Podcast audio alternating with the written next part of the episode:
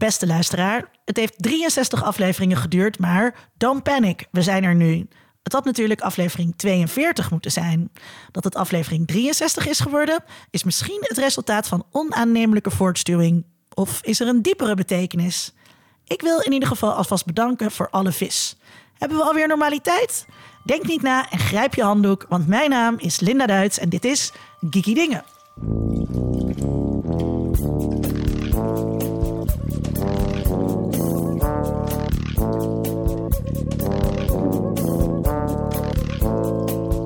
Mijn naam is Tom Aalmoes. En als de aarde was opgeblazen en ik als een van de weinigen gered was, dan zou ik vragen om me terug te sturen. Want iedereen die ik ken en waar ik van hou is dood. En waarom, ja, dan heb ik niet per se heel veel zin om ermee door te gaan. Dan ben ik er wel klaar mee, denk ik. Je wilde niet op ruimteavontuur.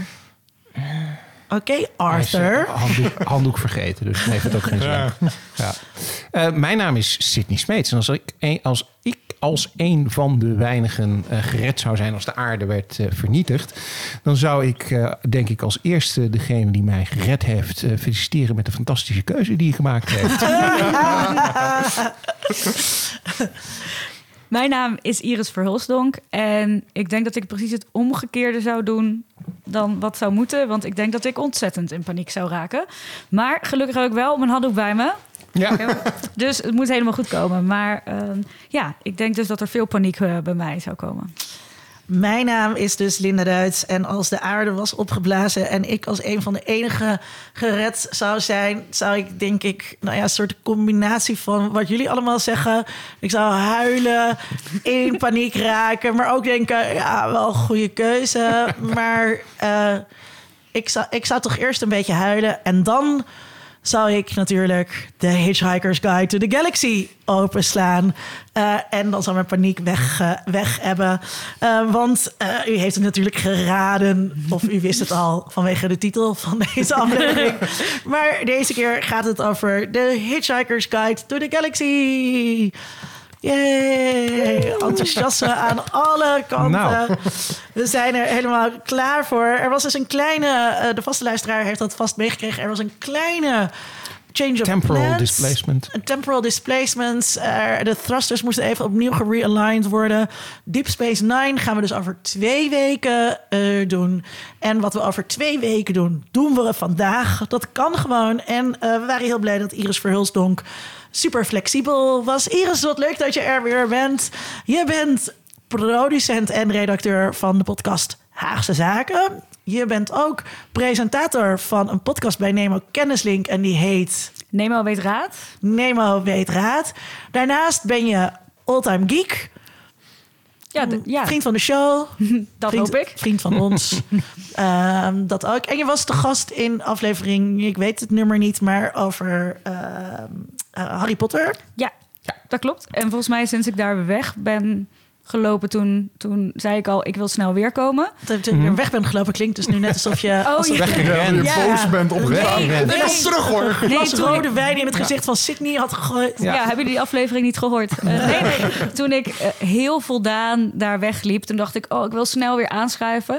Toen heb ik volgens mij heel vaak gezeurd. Ik heb heel vaak berichten gestuurd. Ik wil weer, ik wil Nou. weer. En eindelijk mag ik weer. Dus ik ben super, super blij om hier vandaag te zijn. Leuk dat je er bent. Nou, goed Ja, zo. En Dan, zeker ehm, voor, voor nieuwe luisteraars, tip om die aflevering even eh, terug te luisteren. Ehm, naast Iris ook Lennon Fokkens, die daarin in zit. En eh, allebei eh, vertellen ze eh, samen met eh, Tom en ik, want Linda zit er niet in, eh, over hun liefde voor eh, Harry Potter. Ondanks alle nare dingen die je over mevrouw Rowling eh, kunt eh, zeggen. Er zitten heel veel grapjes in over dat mevrouw Rowling dood zou moeten zijn als auteur. Auteur, ja, precies. Ja. Eh, ja. Uh, dat is zeker, zeker een leuke aflevering. Ehm, maar deze wordt leuker, want hier zit ik wel in. Precies. Ja. Ehm, we gaan meteen, eh, we gaan we gewoon direct gewoon de terugblik in met Tom. Ik heb eindelijk Aquaman gekeken. Dat is een film die al lang op mijn lijst stond. Want hij leek me eerst, toen hij uitkwam... Van, ja, het is een DC Universe film. Daar heb ik allemaal niet zo heel veel mee. Dat is allemaal wat grimdark en emo en niet al te goed. En iedereen zei, ja, nee, maar de- deze is toch wel leuk. Die moet je toch misschien wel gaan kijken. Eh, dus heb ik hem eindelijk gekeken. En hij is echt heel leuk. Het begint als... Qua structuur is het ook gewoon een run-of-the-mill superheldenfilm met een ouder gaat dood. Er is en- toch maar één Aquaman? Ja, er één dan heb ik deze film gezien. Ja, en- en er is een Ja. ouder die dood is en wat trauma. En hij ontdekt zijn superkrachten. En hij komt in een wereld terecht. Die zegt, help ons Aquaman. En hij zegt, nee, liever niet. Ehm, maar tegelijkertijd... knap. Huh? En hij is heel knap. Heel knap. Ja, hier ging iedereen helemaal los op, toch? Op het internet over hoe hij eruit zag. Ja, maar dat is altijd met Jason Momoa, toch? Ja, wel een beetje. Ja. Ja. Hij is toch, eh, hij is toch eh, de verkrachter van eh Daenerys Targaryen? Ja, ja. Ja, Oh. inderdaad. Precies die. Ja, nice. Ehm, maar, maar, knappe man. ehm, maar hoe Run of the Mill het plot dan mag zijn... eh, de humor is superleuk. Het is campy en over de top. Het is een visueel spektakel... dat eigenlijk op niks lijkt wat ik gezien heb tot nu toe. Ehm, en dat maakt het heel erg leuk, ondanks al het cliché gebeuren. Dus ik heb me heel erg vermaakt. Ehm, ja, aanrader, ga hem kijken. Hij staat volgens mij op Netflix. Heel erg vermaakt zelfs ook. Ja, nee, echt. Ja, het is een beetje alsof DC in die film een klein beetje de, de Marvel method eh, omarmd heeft. Ja. Om, eh, om jezelf wat minder serieus te nemen en gewoon wat grapjes te maken. Ja, Ja, het is wel een lichte film. Het is Ja. niet een hele... Ja. Ja, dat is nou echt precies het probleem wat ik elke keer heb met DCU. Dat het zichzelf zo serieus neemt. En oh, wat doen we? Slow motion shotjes dat Superman een pose aanneemt alsof hij Mhm. Jezus is. En oh, wat een diepe metafoor. En dat vind ik gewoon allemaal saai en. En- nee, dus Aquaman is dan echt heel erg leuk als je dat verwacht. Ehm, daarnaast heb ik ook eh, een nog oudere film gekeken. eh 30 jaar oud. Akira. Mhm. Ehm, een classic eh, onder de anime-films. Zeker. Ehm, en qua animatie, een van de betere films die ik gezien heb. Hoe ver animatietechniek ook gekomen is en hoeveel gelikter alles er nu ook uitziet. Akira ziet er fantastisch uit. Alles is super mooi. hele vette eh, cyberpunk toekomst. Ja, speelt Eh, zich ook in, in 2020 of 2019 af volgens Ja, mij. volgens mij een beetje, beetje nu inderdaad. Ehm, gigantische over de top graphics ook. Eh, hele gruwelijke body horror dingen erin. Eh, heel verwarrend plot. Ja, ja, ja, dus ik snapte er bijzonder weinig van wat er allemaal gebeurde. Maar alles zag er zo mooi uit dat ik echt zat van... ja, dit is helemaal, helemaal prima. Is dat? Sydney. Nice. Ehm, nou, ik heb gekeken naar... Eens even kijken, want ik heb mijn aantekeningen erbij. Hoeveel staan Oh, er ja. op eh, deze keer? Eh, ja, nee, we moeten inderdaad wat overslaan, maar dat is niet zo erg. Ehm, de nieuwe Borat film. Ja. Oh. Eh, op eh, Amazon Prime staat die. Ehm, of op je keek er downloads. ook al naar uit. Ja, klopt. Eh, ik was er wel benieuwd naar. Gewoon omdat ik die eerste best wel grappig vond. Ik vind niet alles wat... Oh, racist! Sorry, dat iets in mijn keel. Nee, precies, precies. Eh, niet, niet alles wat eh, Baron Cohen doet vind ik leuk. Ik, bijvoorbeeld die Ali G vind ik, dat, dat spreekt me helemaal niet zo aan.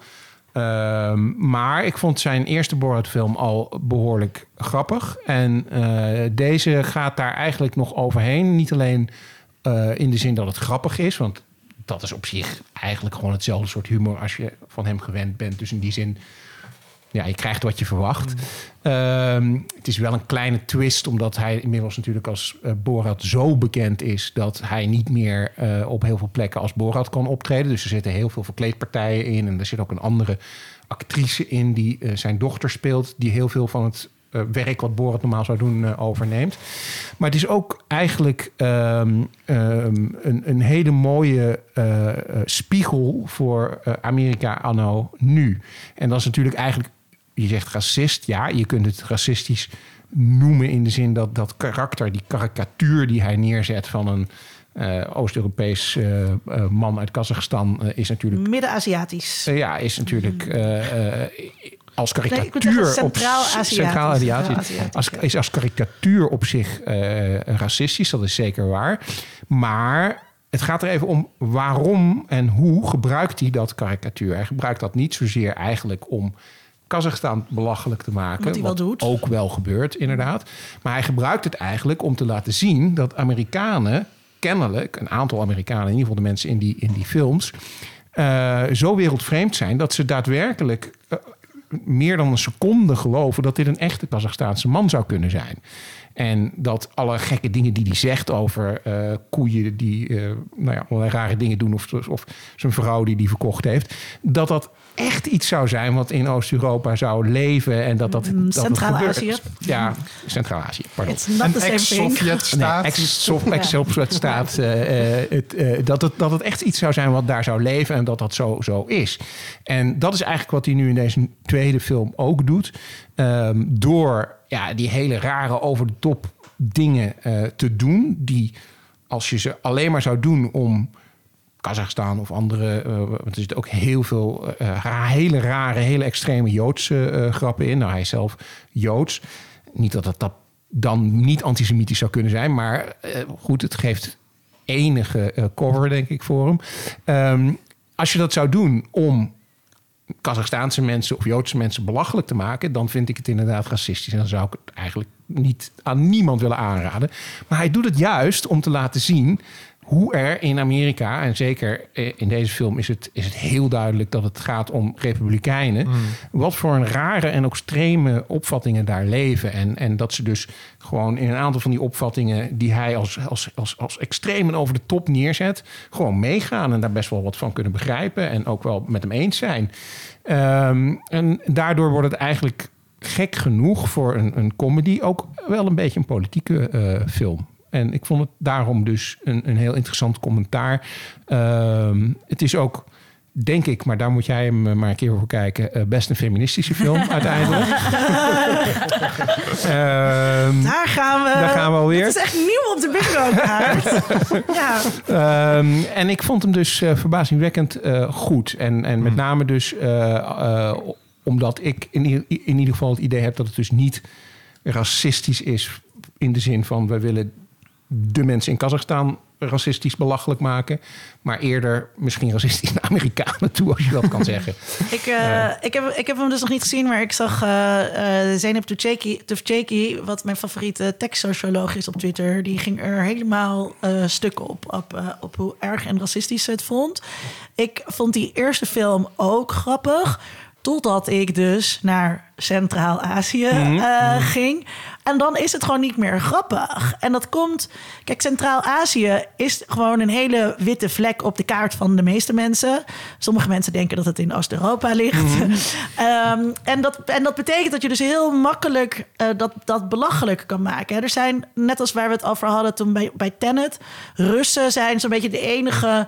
Uh, enige nationaliteit die wiens accentje nog mag nadoen en je die zo karikaturaal mag neerzetten of zo. En dat kan dus ook bij die gebieden in Centraal-Azië, omdat toch niemand weet waar ze precies liggen of wat voor soort mensen daar wonen. Maar er wonen dus gewoon hele aardige mensen. En hoe hij daar in die beginscène van die eerste film mm. door het dorp loopt, dat zijn gewoon echte mensen. Mm. En doet hij weer in de tweede film. En dan zegt hij gewoon: dit is de hoer van het dorp en, uh, en dit is de pedal. En uh, dat, dat is gewoon eigenlijk niet oké met echte mensen. Moet je je eens voorstellen uh, dat we door Limburg lopen. Mm -hmm. en, dat, en dat iemand dat dan zo zou doen. Van, ja, maar het is hele toch, rare mensen in Ja, maar het, is, maar het is eigenlijk bedoeld om, um, om, uh, om mensen uit de Randstad een spiegel voor te houden. Mm -hmm. Dan is nog de vraag, nogmaals, dit zeg ik zonder dus die tweede film gezien te hebben, is nog de vraag of je dit dus nodig hebt om uh, die Amerikanen belachelijk te maken ja. of een spiegel voor te nou, die, even nog over dat dorp, dat, dat overigens niet in Kazachstan, maar in Roemenië uh, is. Maar dat is dat wel Oost-Europa. Ja, precies. die mag je wel belachelijk maken. Nee, die mag je wel, want er wonen alleen maar, er wonen alleen maar, maar die, slachtoffers uh, van, van mensenhandel. die, die mensen in dat dorp, na die eerste film zijn die ook, is er een cameraploeg naartoe gegaan om daar eens mee te praten. Van wat hmm. vinden jullie er eigenlijk van? En die waren daar toen ook niet blij mee, want die, He, hen is iets heel anders verteld dat daar gefilmd zou worden. dan wat er in de, in de, in de uiteindelijke film terecht is gekomen. He, want op het moment dat hij dan inderdaad wijst naar iemand die daar aan het lassen is. en die zegt dat dat de abortusarts is. ja, dat, dat hadden die mensen niet door dat dat op dat moment mm. gezegd ja, werd. Dat dus is waren heel ze, kwalijk hoor. Ja, ja dat, maar dat, dat is ook, vind ik, kwalijk. Uh, maar tegelijkertijd is dat natuurlijk het concept van zijn hele act dat mensen niet doorhebben dat ze voor de gek worden uh, gehouden. Dus dat doet hij niet alleen daar, maar, dat is, maar, maar dan, kom je, dan kom je dus op, op uh, punching up en punching down. Er is toch wel een verschil of je met een republikeinse senator uh, gaat zitten... Ja. en je probeert hem belachelijk te maken... of een arme losser in, in Roemenië... Klopt. waarvan we doen alsof het Kazachstan is. Want het is... Ja. Het, maar en dat is dus Ehm, Maar- maar- het is maar- niet nodig. Dat is, dat is wel een probleem wat ik daarbij heb. Ja, nee, maar dat geldt voor al zijn karakters. Die zijn niet nodig. Nee, Eh, nee maar het is kijkt- niet nodig om, deze, om, om, deze, om die punching down te doen. Om deze mensen die in een arm dorpje leven, die niks hebben, die blij zijn dat er een cameraploeg langskomt, om die zo, om die zo naar beneden te schoppen, om die zo op deze manier belachelijk te maken. Maar het, het grappige is dus dat ze kennelijk bij deze tweede film, en een hele tijd later, eh, het wel oké vonden. Want toen wisten ze natuurlijk wel wat die film eh en toen wisten ze misschien dat ze daar geld voor moesten vragen of dat er andere compensatie Ja, tegenover zou wellicht. staan. Maar ik vond het eh, in ieder geval een, eh, een interessante en grappige film. En eh, met name dus een hele... ja, ik denk hele, hele nare spiegel voor, voor republikeinen in de Verenigde Staten. Het gaat eigenlijk helemaal niet over... Ja, behalve dat hij dan zogenaamd uit Kazachstan komt. Maar daar gaat heel, die film gaat niet over Kazachstan of over wat er in Kazachstan gebeurt. Nee, maar dat is dus ook, dus, dus extra. Ja, sorry, maar dat maakt het dus nog een keer kwalijker. Dus je doet een typetje uit Kazachstan en dat film je dan eh, in Roemenië. En je doet eigenlijk ook helemaal niks met Kazachstan. Nee, want het is ook, hij, spreekt, hij dan spreekt dus- geen Kazachs. Hij speelt... eh, hij spreekt een soort mengeling van Jiddisch en Oost-Europese woordjes hier en Ja. daar. Ik bedoel, Yakshimats is volgens mij niet eens... Ja, ik- het had dus denk ik beter, tenminste voor mij om het te kijken, denk ik. Ik heb natuurlijk de tweede heb ik ook niet gezien, eigenlijk Mhm. om de reden wat Linda me hier een beetje schetst dat ik eh, toen ik heel, ja, hoe oud was ik toen die eerste Borat film Dat is heel lang geleden. Dat is echt acht- acht jaar 2005 of zo. ja. Ja, Nee, dat heeft- ik, nee, weet nog heel erg gewoon... Borat was een ding tijdens Hm? mijn middelbare school. Ja, wat iedereen de hele tijd... Very nice. Ja, dat. Ja, en ik was toen High ook five. echt zo'n zo'n zo'n zo'n groepje van inderdaad een beetje geeks die dan allemaal van die films gingen 2006. kijken. Ja, Ja. dat komt heel erg overeen met het idee wat ik erbij had inderdaad. En dat gingen we dan allemaal kijken en dat was dan ook juist zeg maar dat grove en dat nadoen, dat was toen daar ook heel erg onderdeel van, denk ik, ook van de cultuur waar ik toen inderdaad in zat in zo'n vriendengroep. Ehm, en later las ik dus ook die dingen over dat die mensen eigenlijk hebben niet betaald kregen naar eh, ja, wat, wat die film dan heeft opgeleverd. En dat ze het dus niet wisten. En toen, naarmate ik ouder werd, vond ik dat steeds moeilijker om dan dat grappig te vinden. En dacht ik, nu ben ik hier overheen. Weet je wel, je er een beetje ver- verheven eh, voelen ook. Daarom ben ik dus wel heel benieuwd ernaar. Ik had niet zoveel zin om hem te kijken, maar ergens vind ik dat ik er moet. Omdat ik, ik- ook ik heb dat- ik terug wil, dat dus- moet keren daarnaar, vind ik. Ja, Ik, ik had het heel erg Om ook hetzelfde. En ik, ik heb hem dus eh, deels gekeken. Ik ben niet gestopt omdat ik hem niet goed vond. Want ik vond het wel echt een goede film. Maar op een gegeven moment was het gewoon even dat ik zat van... ik wil even een pauzetje. Ik wil dit liever in delen kijken of zo. Want het is wel is het twee uur, tweeënhalf duurt uur. lang. Oh, Eh, en, zo. en, en het is voor een... Wat, wat eigenlijk gewoon een hele uitgebreide sketch is. ja want dat, dat is het. ook. ehm, duurt het erg lang. ja, en het is Uh, natuurlijk... en het is erg veel. En ik had eigenlijk het idee na een half uur... oh, ik heb eigenlijk wel alles gezien wat er in deze film gaat zitten. De lading is wel gedekt, de grappen zijn wel gemaakt. Maar dan heb je nog anderhalf uur te gaan. Dus ik ben heel benieuwd naar die anderhalf, anderhalf uur. Ik ga hem echt wel afkijken. Maar ik, Ik had wel even benieuwd. mijn pauze Ik ben nodig. vooral benieuwd naar het feministisch gehalte. eh, van Oh ja, dat, dat, dat zit er zeker in. En ik denk ook juist dat. ehm, ik neem aan tenminste eh, dat, dat het feit dat er op die eerste film veel kri- terechte kritiek eh, was. eh, er ongetwijfeld toe heeft bijgedragen dat men deze film politieker heeft willen maken. En dan, nou ja, misschien politiek, Politiek correcter. correcter. Maar eh, het Alles is zeker niet, het is, dat het nou, is zeker maar dan- niet politiek maar dan correct. vind ik het helemaal erg. Nee, nee, nee, maar het is, Ja, maar- want het is zeker niet politiek correct. Het is Nee, alles het is behalve. alles behalve. Maar het is wel politieker, denk ik. Maar dan misschien, is dat, maar misschien is dat dus ook wel de verandering eh, die, die wij dan doorgemaakt hebben, behalve jij zit niet. Mhm. Sorry. Dat, dat we dus eh, daar gevoelig, dat we gevoeliger zijn geworden voor dit soort, voor, voor dit soort dingen. Mm. Of in ieder geval, ik, nou, ik in ieder geval dus wel, omdat ik in Kazachstan ben geweest. Het zijn gewoon hartstikke aardige mensen. Eh, en je loopt daar dus wel gewoon de, automatisch de hele tijd Kazachstan te doen. En ja, dat... Mm. eh, Ja. Eigenlijk ben jij gewoon racistisch. eh, ik ben, nee, maar ik ben hartstikke racistisch. En je weet je wel, all, all other uh, are little girls of zo, weet je wel. Alle other countries are little girls. En dat, Dat liedje, en ja. dat nodigt, daar, dat nodigt, ja, daar nodigen die Centraal-Aziatische landen ook wel eh, toe uit met al een bombastische eh, Sovjet-architectuur die er is. Maar ja, we hebben natuurlijk wel een aantal van dit soort gevoeligheden ook eh, opgenomen die we 14 jaar geleden gewoon niet zo hadden. Mhm. Of minder hadden. Nee, ik denk dat ik wel woker ben dan toen ik 12 was. Ja, ik denk dat we dat Ja. wel kunnen vaststellen. Maar het is juist een reden om deze film nu te kijken... en te kijken of je deze nog steeds eh, dezelfde bezwaren daartegen Ah, ik was op mijn 29ste. Ik deed een PhD in fucking cultural studies. Ik was toen al best wel woke. Ja, ik zei toen in ieder geval wel al wit. Wat nog meer, Sydney? Ja, wat nog meer? Niet huilen, Eh, Sydney. Nee, nee, Ik nee. ga hem kijken, beloofd. Goed zo, kijk. Eén één, eh, Eén zieltje gewonnen.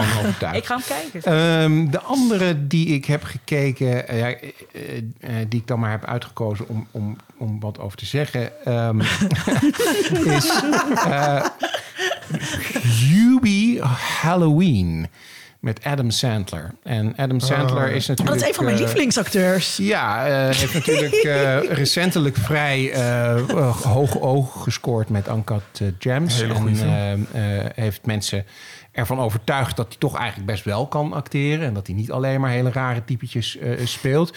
En vervolgens, ik denk bijna als een soort fuck you, is hij deze film gaan maken. Waarin hij dus precies het soort typetje speelt waar de meeste mensen extreem veel afkeer van, uh, van hebben. En waar die ook natuurlijk ooit in zijn carrière mee begonnen is. Bij Saturday Night Live speelde hij ook zo'n soort raar figuur. Um, Halloween um, is, een, is een film die zich uiteraard afspeelt tijdens Halloween in uh, Salem. Um, er zitten heel veel bekende acteurs in. Dus als je gaat kijken, dan zie je... oh ja, die, oh die, oh die. Dus je heeft feest van herkenning. Um, alleen, ja, ik, ik, ik, ik kan dus niks met uh, dat typetje wat hij speelt. Van iemand raar praat en die eigenlijk ook een soort van fijns... dat hij een soort van mentale beperking heeft of zo. Um, dat, ik vind dat gewoon niet grappig. Ik vind Borat wel grappig. Dit vind ik niet, niet grappig. Um, hier, trekt, hier trekt het niet de grens. Hier trekt de grens. Dit Bij kan niet. Dit kan niet. Um, en uh, nee, ik vind dat dus niet grappig. Ik moet zeggen, qua film zit het best oké okay in elkaar. Uh, in ieder geval beter dan... Want ik heb wel eens eerder van zo'n films van hem gezien. Beter dan sommige van die films. Uh, er zit een verhaal in. Er zit een paar twists in. Er zitten een paar dingen in die best nog interessant uh, zijn. Dat je denkt van, oh, dat is best leuk gedaan. Uh, dus het is zeker geen slechte film. Maar als je niet van dat typetje van hem houdt... dan ga je gewoon heel erg zitten ergeren aan dat typetje. het enige wat ik wel interessant vond... er zit een jongen in... en nu kom ik natuurlijk niet op de naam van de acteur... maar die speelt ook Will Byers in... Uh, Stranger Things. Oh, ja. En in Stranger Things doet hij natuurlijk niet zoveel, want die Will Byers is de hele tijd weg. uh, dus, dus, dus je hebt niet, ja, dus je hebt niet echt een idee wat die jongen uh, kan. En in deze film krijgt hij wat meer te doen. En uh, dat is best goed. En uh, dat ligt niet alleen maar aan dat hij dat redelijk goed acteert. Want ik bedoel, zo spectaculair is het nou ook weer niet. Maar dat karakter is best goed ge geschreven. Het is uh, een, een tienerjongen die gewoon geen naar, vervelend rotventje is. Maar eigenlijk op een heleboel vlakken heel vriendelijk en aardig is. En heeft twee zusjes die, die nu eens een keer niet haat en vervelend vindt. Maar die gewoon, die, die gewoon vriendelijk en leuk vindt. En natuurlijk doet hij ook rare tienerdingen, maar dan altijd wel met een soort idee van, mm, ja, ik moet wel een beetje zorgen dat het allemaal nog binnen, de, binnen bepaalde lijntjes blijft. Dat vond ik eigenlijk wel heel grappig, want het is een heel ander soort tienerjonge karakter dan je bijna altijd in, uh, in films ziet. Dus dat vond ik nog wel een grappig dingetje daaraan. Eindelijk goede representatie voor witte tieners. Voor witte tieners. Kijk, ja, dat is het. Iris.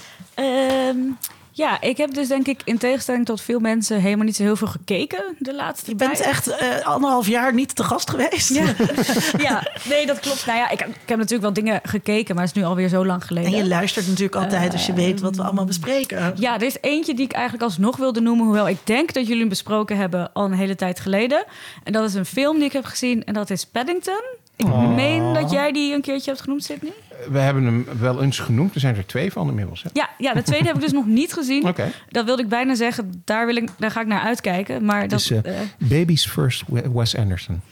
Uh, ja. Het was... Ik ging kijken, want ik was een beetje sip om alles. En toen dacht ik, hé, hey, ik had waren goede recensies. En vroeger had ik een cd'tje van Beertje Paddington... waar allemaal liedjes op stonden over zijn houtje touwtje jas. Toen dacht ik, nou, laten we die dan maar eens kijken. En ik zit nu, ik denk dat ik niemand heb gesproken waar ik niet tegen heb gezegd: je moet die film gaan kijken als je die nog nooit gezien hebt. Ik werd helemaal blij. Ik, ja, mijn, ja. Uh, mijn lieftallige vriend Karim, shout-out, hij luistert namelijk ook altijd. Die zei, ik heb jou echt lange tijd niet met zo'n grijns op je gezicht... gewoon die hele film zitten kijken. Dus ondanks dat jullie hem al hebben genoemd... wil ik hem er nog een keertje echt in gooien als tip. Zeker omdat we een beetje donkere dagen ingaan... Ehm, ja, ik noem één keer dat we misschien een lockdown ingaan. En voor de rest ga ik het niet noemen. Maar het- ja, ga die film kijken als je een beetje verdrietig bent. Het is ja. echt geweldig. Ja, en, en Eh, kijk vooral ook deel 2. Ja, da- daar, daar, heb ik dus een beetje gewacht. Want ik dacht, als ik dan weer een keertje echt suf ben... ja, ja, precies. Maar weet je wat daarna het leuke is? Daarna kun je ze herkijken. En dan zijn ze dus nog steeds even leuk. Yes, top. Ik had, ja, dus ja... Ik ga binnenkort dus deel 2 kijken. Dan moet ik iets anders bedenken straks voor mijn vooruitblik. Maar eh, nee, ook dat een hele goed. politieke film trouwens. Is het Ja. een feministische film? Nee, is geen, zeker geen feministische Nou, laten we film. dat aan een maar- vrouw vragen. Oh, ja, pardon. Sorry. Deel 1 of 2? Deel 2 is best een politieke film. Er zit, zit wel iets over het vluchtelingenvraagstuk Oh in. ja. Maar dat zit bij de eerste ook, de eerste toch? Dat hij dat dingetje krijgt van... ja, als je dan naar Engeland gaat... daar zijn alle mensen Ja. die zullen jou met open armen ontvangen... want ze zijn niet Mhm. vergeten wat wij ooit voor ze hebben gedaan. Womp womp. Toch? Weet je wel? Dus ik vond dat eh, er al- ook al wel in zit hoor, in Ja. eerste. Waarschijnlijk ook waarom ik hem dus dan nog extra leuk vond ook. Ehm, maar wat ik ook wel tof vind... en dan dat zie je bij Hitchhikers trouwens ook. Ik ga niet te veel uitlopen. Maar zo gewoon heel acterend Engeland komt erin Mhm. voor. En dat vind ik ook altijd heel grappig. En je ziet dat iedereen zoveel plezier heeft gehad met het maken van, eh, van die film. Dus nou ja, als deel 2 nog politieker is, dan word ik alleen maar gelukkig. Dus eh, daar heb ik zin in. Ehm, en mijn tweede is een game. In het begin van deze ehm, coronacrisis had ik een eh, nieuwe game gekocht voor mijn PlayStation 3. Dus het is nog een beetje een oudje. Ehm, en dat is Ni no Kuni. Het spijt me als ik dit verkeerd uitspreek. Het is Japans. Eh, het, ehm, en dat vertaalt ongeveer naar of twee werelden of de ja, twee realms, zeg maar. En dat is een heel leuk spel, ook in samenwerking met Studio Ghibli. Dus de animaties zijn volgens mij grotendeels of bijna helemaal door hen. Ghibli. Ghibli. Eh, ik wist dat die zou komen. Ehm, en dat is een heel leuk spel waarin speel je eh, het jongetje Oliver. En die moet in zijn eigen wereld, eh, gaat er iets mis met zijn moeder. En die overlijdt. En dan denkt hij, oh nee, dit is allemaal vreselijk. Maar dan blijkt het eigenlijk nog erger te zijn. Want in een andere wereld ehm, eh, is daardoor een soort... Ja, een probleem ontstaan. En dan blijkt er dus een tweede wereld te zijn... waarin iedereen zijn eigen dubbelganger heeft. En alles wat daar gebeurt reflecteert op de normale wereld... en de andere kant op. En dan moet je dus daarheen en dan moet je het gaan oplossen. En het is, ja, het is gewoon hele mooie animaties. Er zitten super veel flauwe woordschappen in. Dus dan ga je naar een stadje en daar is dan ja een kat is de koning en dan heeft dus alles heeft dingen met katten alle woordschapjes met katten en perfect en allemaal die Klinkt dingen echt zo leuk. Ja, ik heb hier echt heel erg veel zin in. ja, het is echt heel erg tof. Ehm, en het is een hele lange game. Ik ben trouwens ook gewoon überhaupt niet zo heel goed in gamen. Dus voor mij duurt alles langer. Maar ik heb er nu 39 uur speeltijd in zitten. En ik ben nog niet klaar. Ehm, dus het is ook echt eentje waar je even goed voor moet gaan zitten. Maar 39 uur is toch op, op zich niet heel erg lang? Nee, maar ik ben mee. er dus nog voorlopig niet. dat, ik weet niet precies waar ik ben, maar ik ben er voorlopig echt nog niet. Halverwege het Eh, eerste level. Nee, ik heb, wel, ik heb volgens mij ergens gezien dat sommige mensen er rond de 80 uur in, in, Oké, dat in is wel zitten. lang, ja. Maar dan ga je volgens mij alle sidequests ook doen. Hmm. Maar dit is op de PlayStation, hebben ze ook op de PC? Eh, niet op de PC, maar wel voor de Switch schijnt die eh, Oh. ook uitgegeven te zijn. En nee, PC volgens mij niet. Oh, dat is Ehm, jammer. Maar ik weet wel, het is ook een game die... Dit, dit was dan Nino Kuni, de, de Wrath. Dat is een woord wat ik nooit kan uitspreken. The Wrath of the White The Wrath of Khan!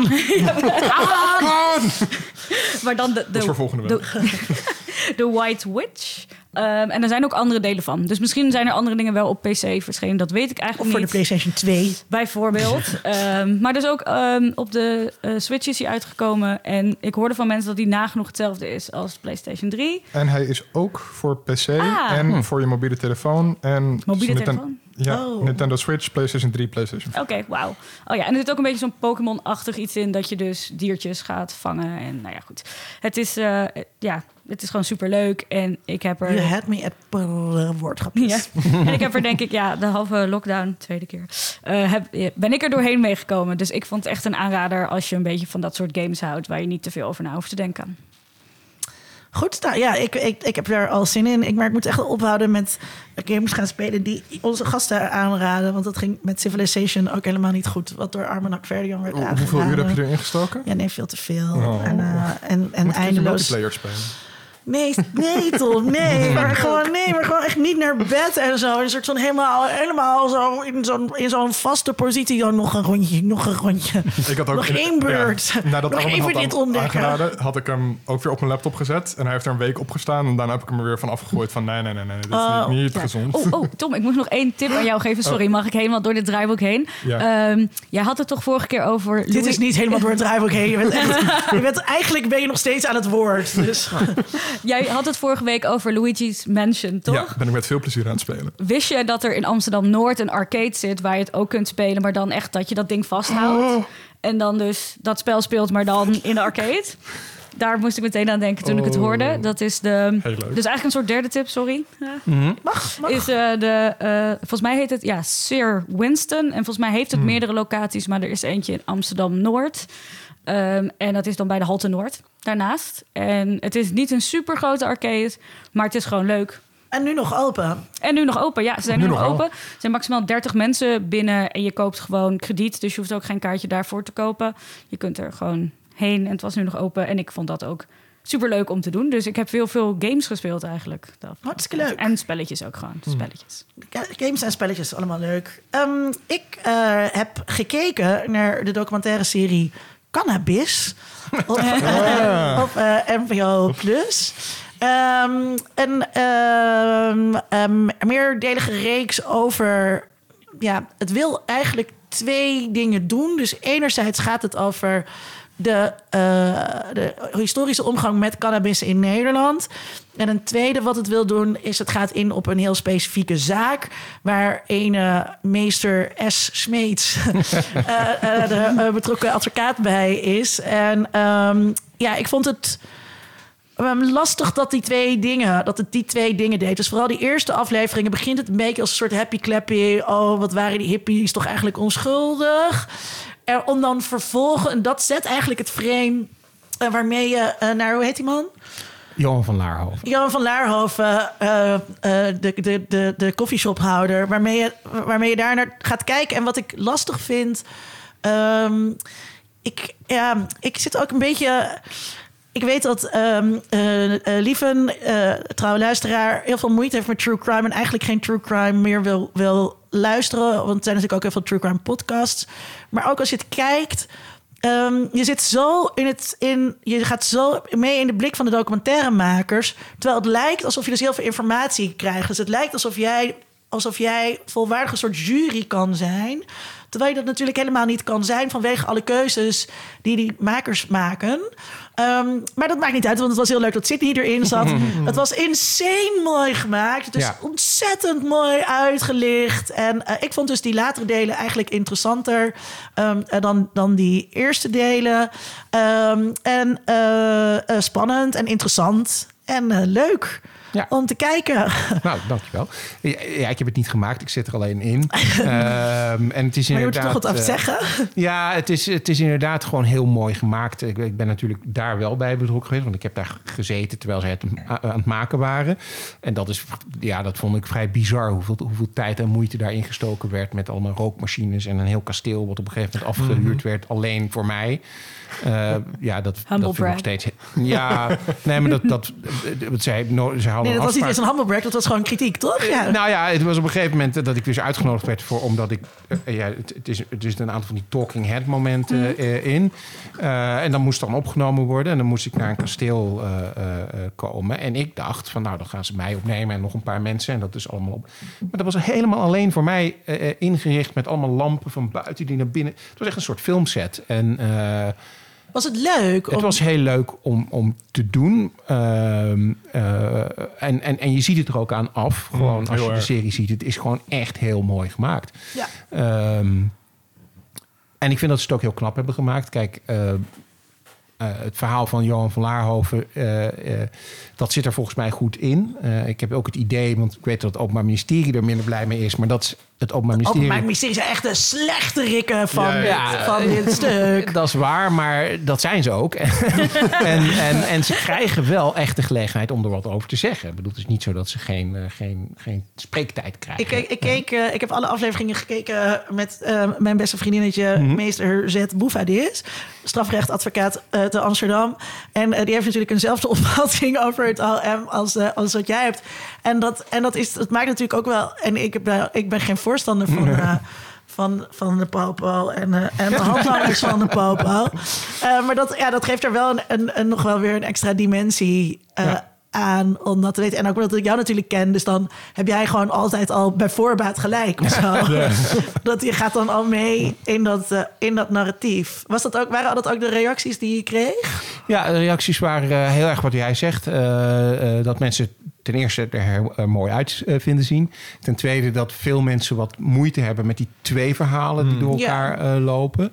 En ten derde inderdaad dat mensen ofwel heel enthousiast zijn over de verhaallijn en de manier waarop gekozen is om dat eh, te doen. Hè, ook met een, een, een, een stem erbij en zo. Oh, die strip- voice-over was verschrikkelijk. Ja. nou ja, goed, dat, er zijn mensen die dat... Ja, praat gewoon ABN. Kom op, zeg sorry. Ja, het is, een- het is echt een hoor. Belgische acteur. Ja, uit, nee, eh, kom op. Maar goed. Ja, ik ehm, bedoel, sommige mensen vinden het misschien sexy als iemand met een exotisch Nederlands accent praat.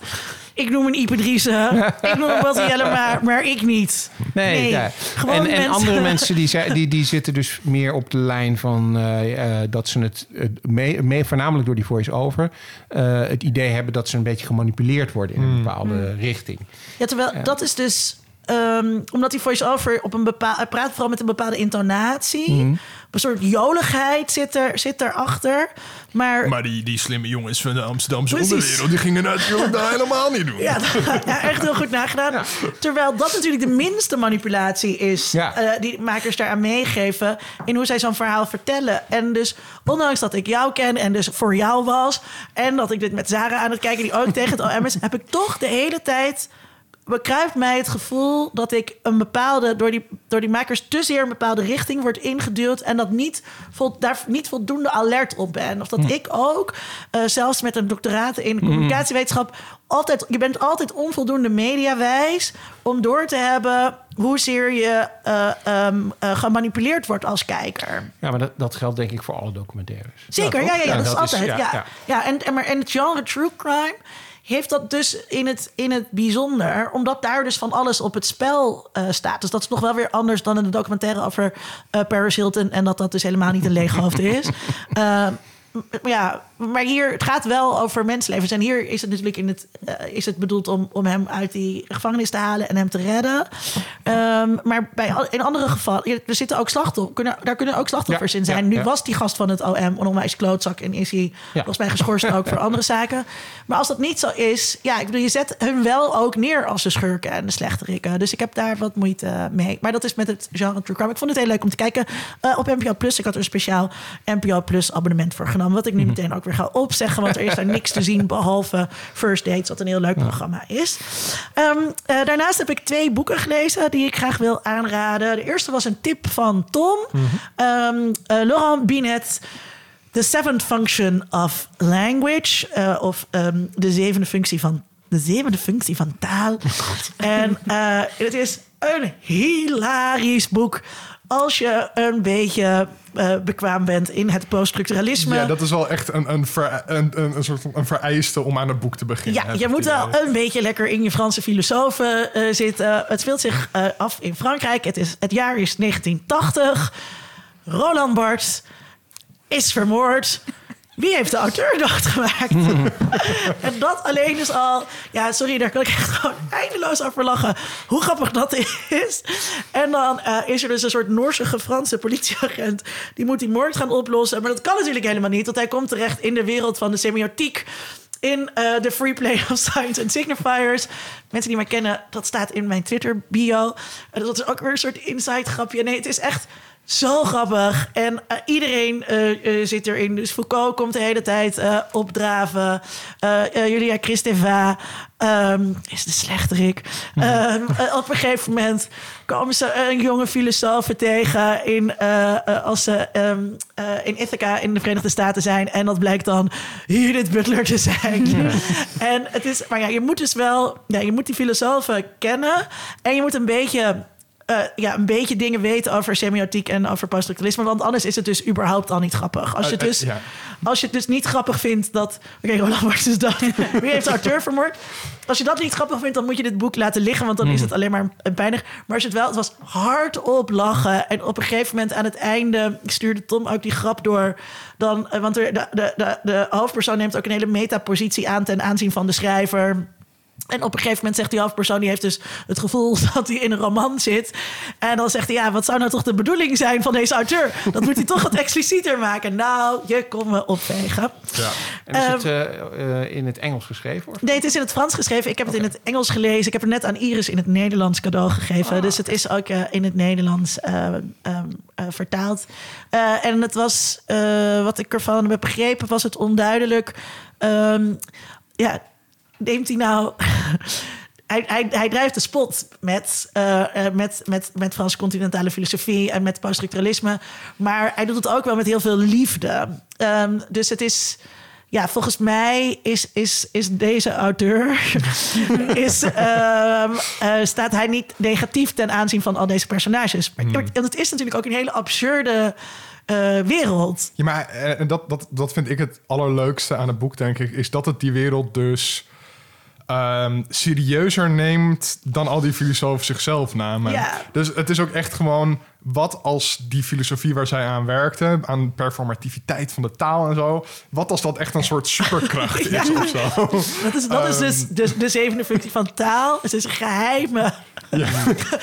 Ga je nu alles voor me spoilen? Nee, nee, het is geen spoiler, Het is maar- geen spoiler, want je, je hebt meteen door dat er dus... Ja, er is dus waarschijnlijk een zevende dimensie van taal. Wat zou die zijn? En En dat iedereen... is baanbrekend filosofisch onderzoek. Want natuurlijk, baanbrekend filosofisch onderzoek bestaat niet. Dat is geen ding dat ooit gebeurt. Nee, er wordt Ehm. nooit een moord gepleegd om geesteswetenschappelijke kennis in handen te krijgen. Ja, het, het is dus eigenlijk een soort van Dan Brown boek. Ja, En dan in plaats van pseudo-geschiedenis en kwantumtheorie... is het continentale Franse filosofie. ja. En, Zo leuk. en ont, echt, ja, echt, echt hardop lachen, grappig. Ehm, dus, ja. Nee, ja, ik, ik ben benieuwd. Ik heb, zijn vorige boek eh, gelezen. Dat eh, H. Hitlers Hirn heist Heydrich.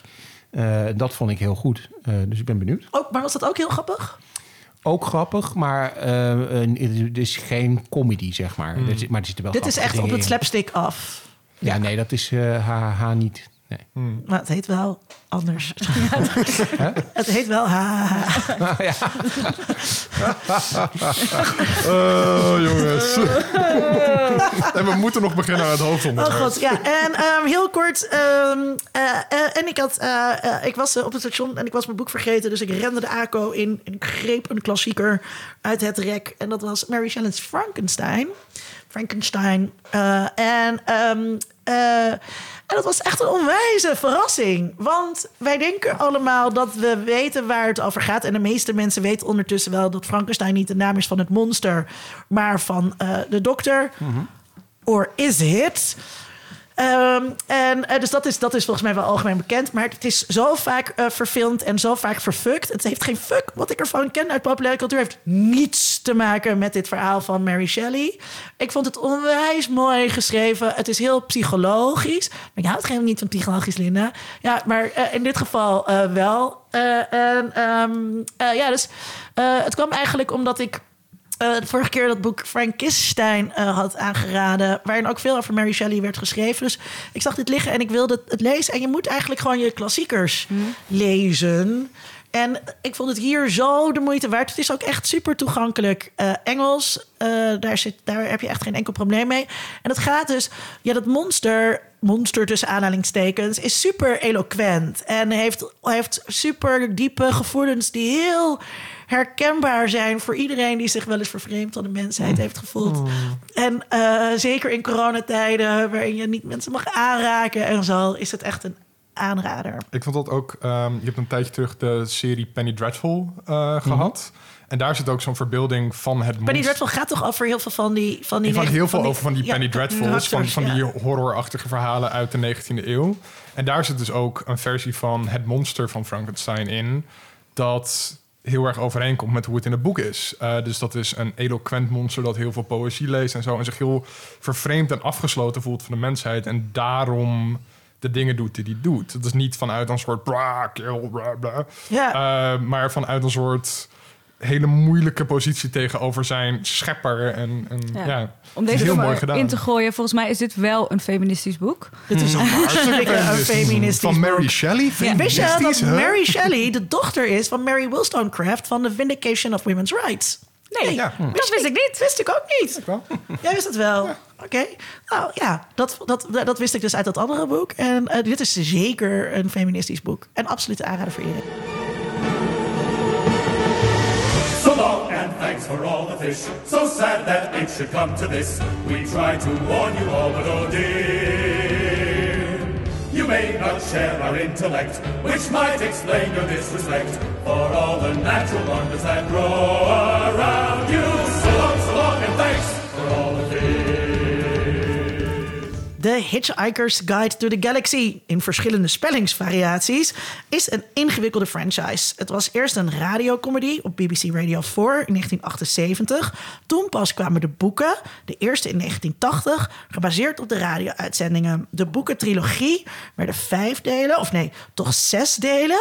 Er kwam een televisieserie in 1981, een game in 1984, ook nog stagehouse en comicsboek. Maar wij gaan het hebben over de film en alleen de film, om het huiswerk te beperken, uit 2005.